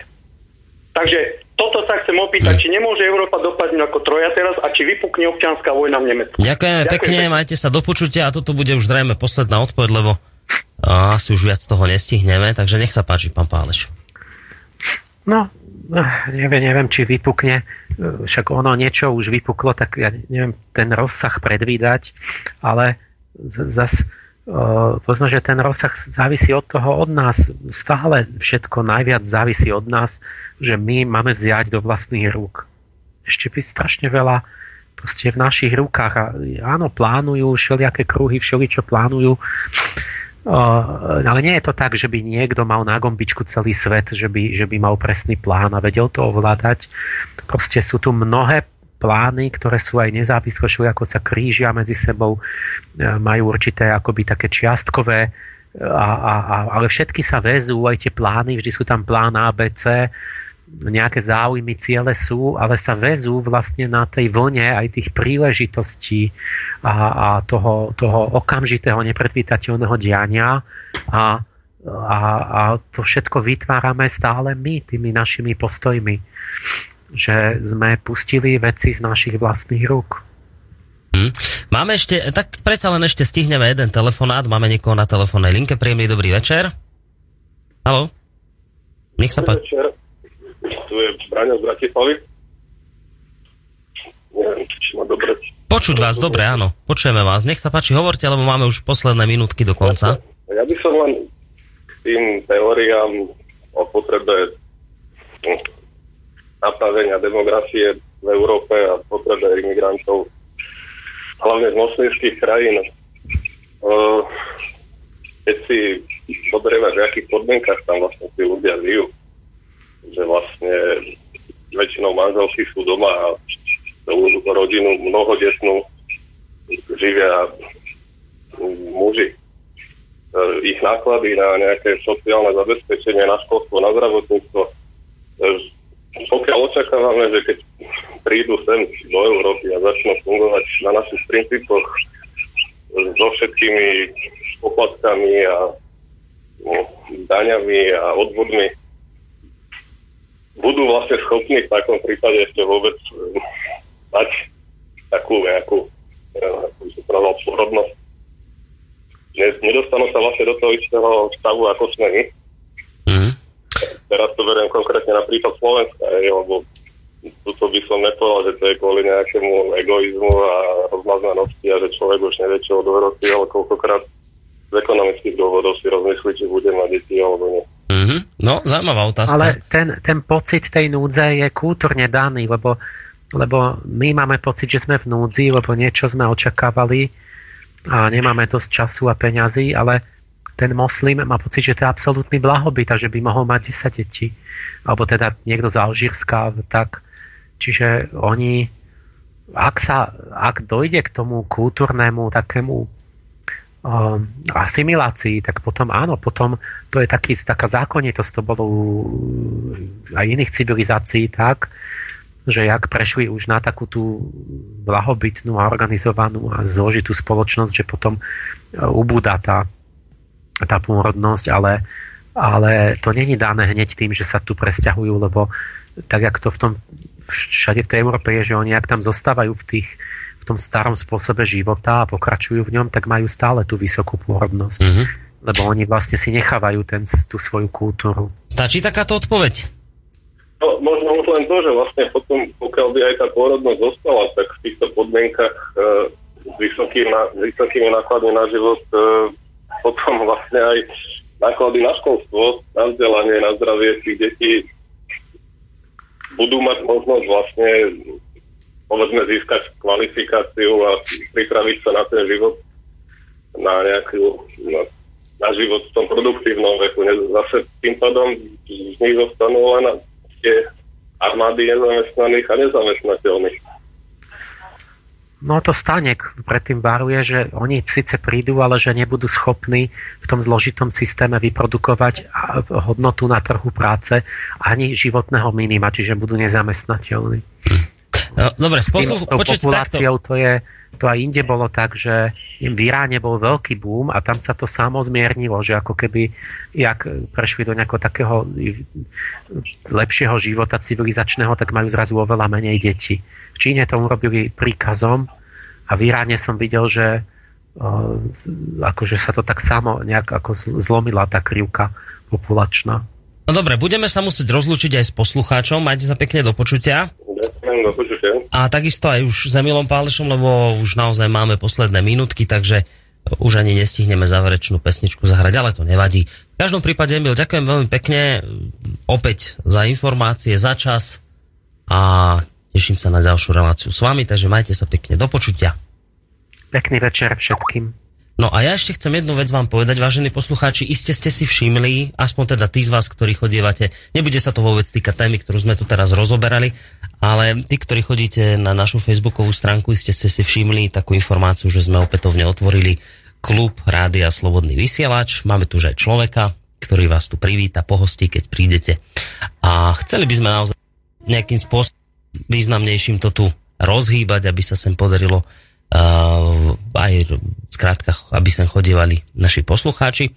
Takže vlastne v tejto súvislosti vás aj hneď chceme zajtra pozvať senku nám do klubu. My tu v Bránskej Bystrici máme Radvanský jarmok, takže príďte, ak máte cestu, čas a chuť, zastavte sa v klube a môžete sa tu podebatiť v kľude a niečo tu vypiť.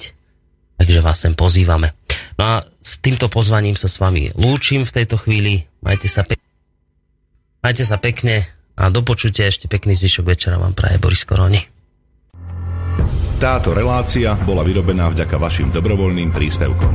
Ďakujeme za vašu podporu.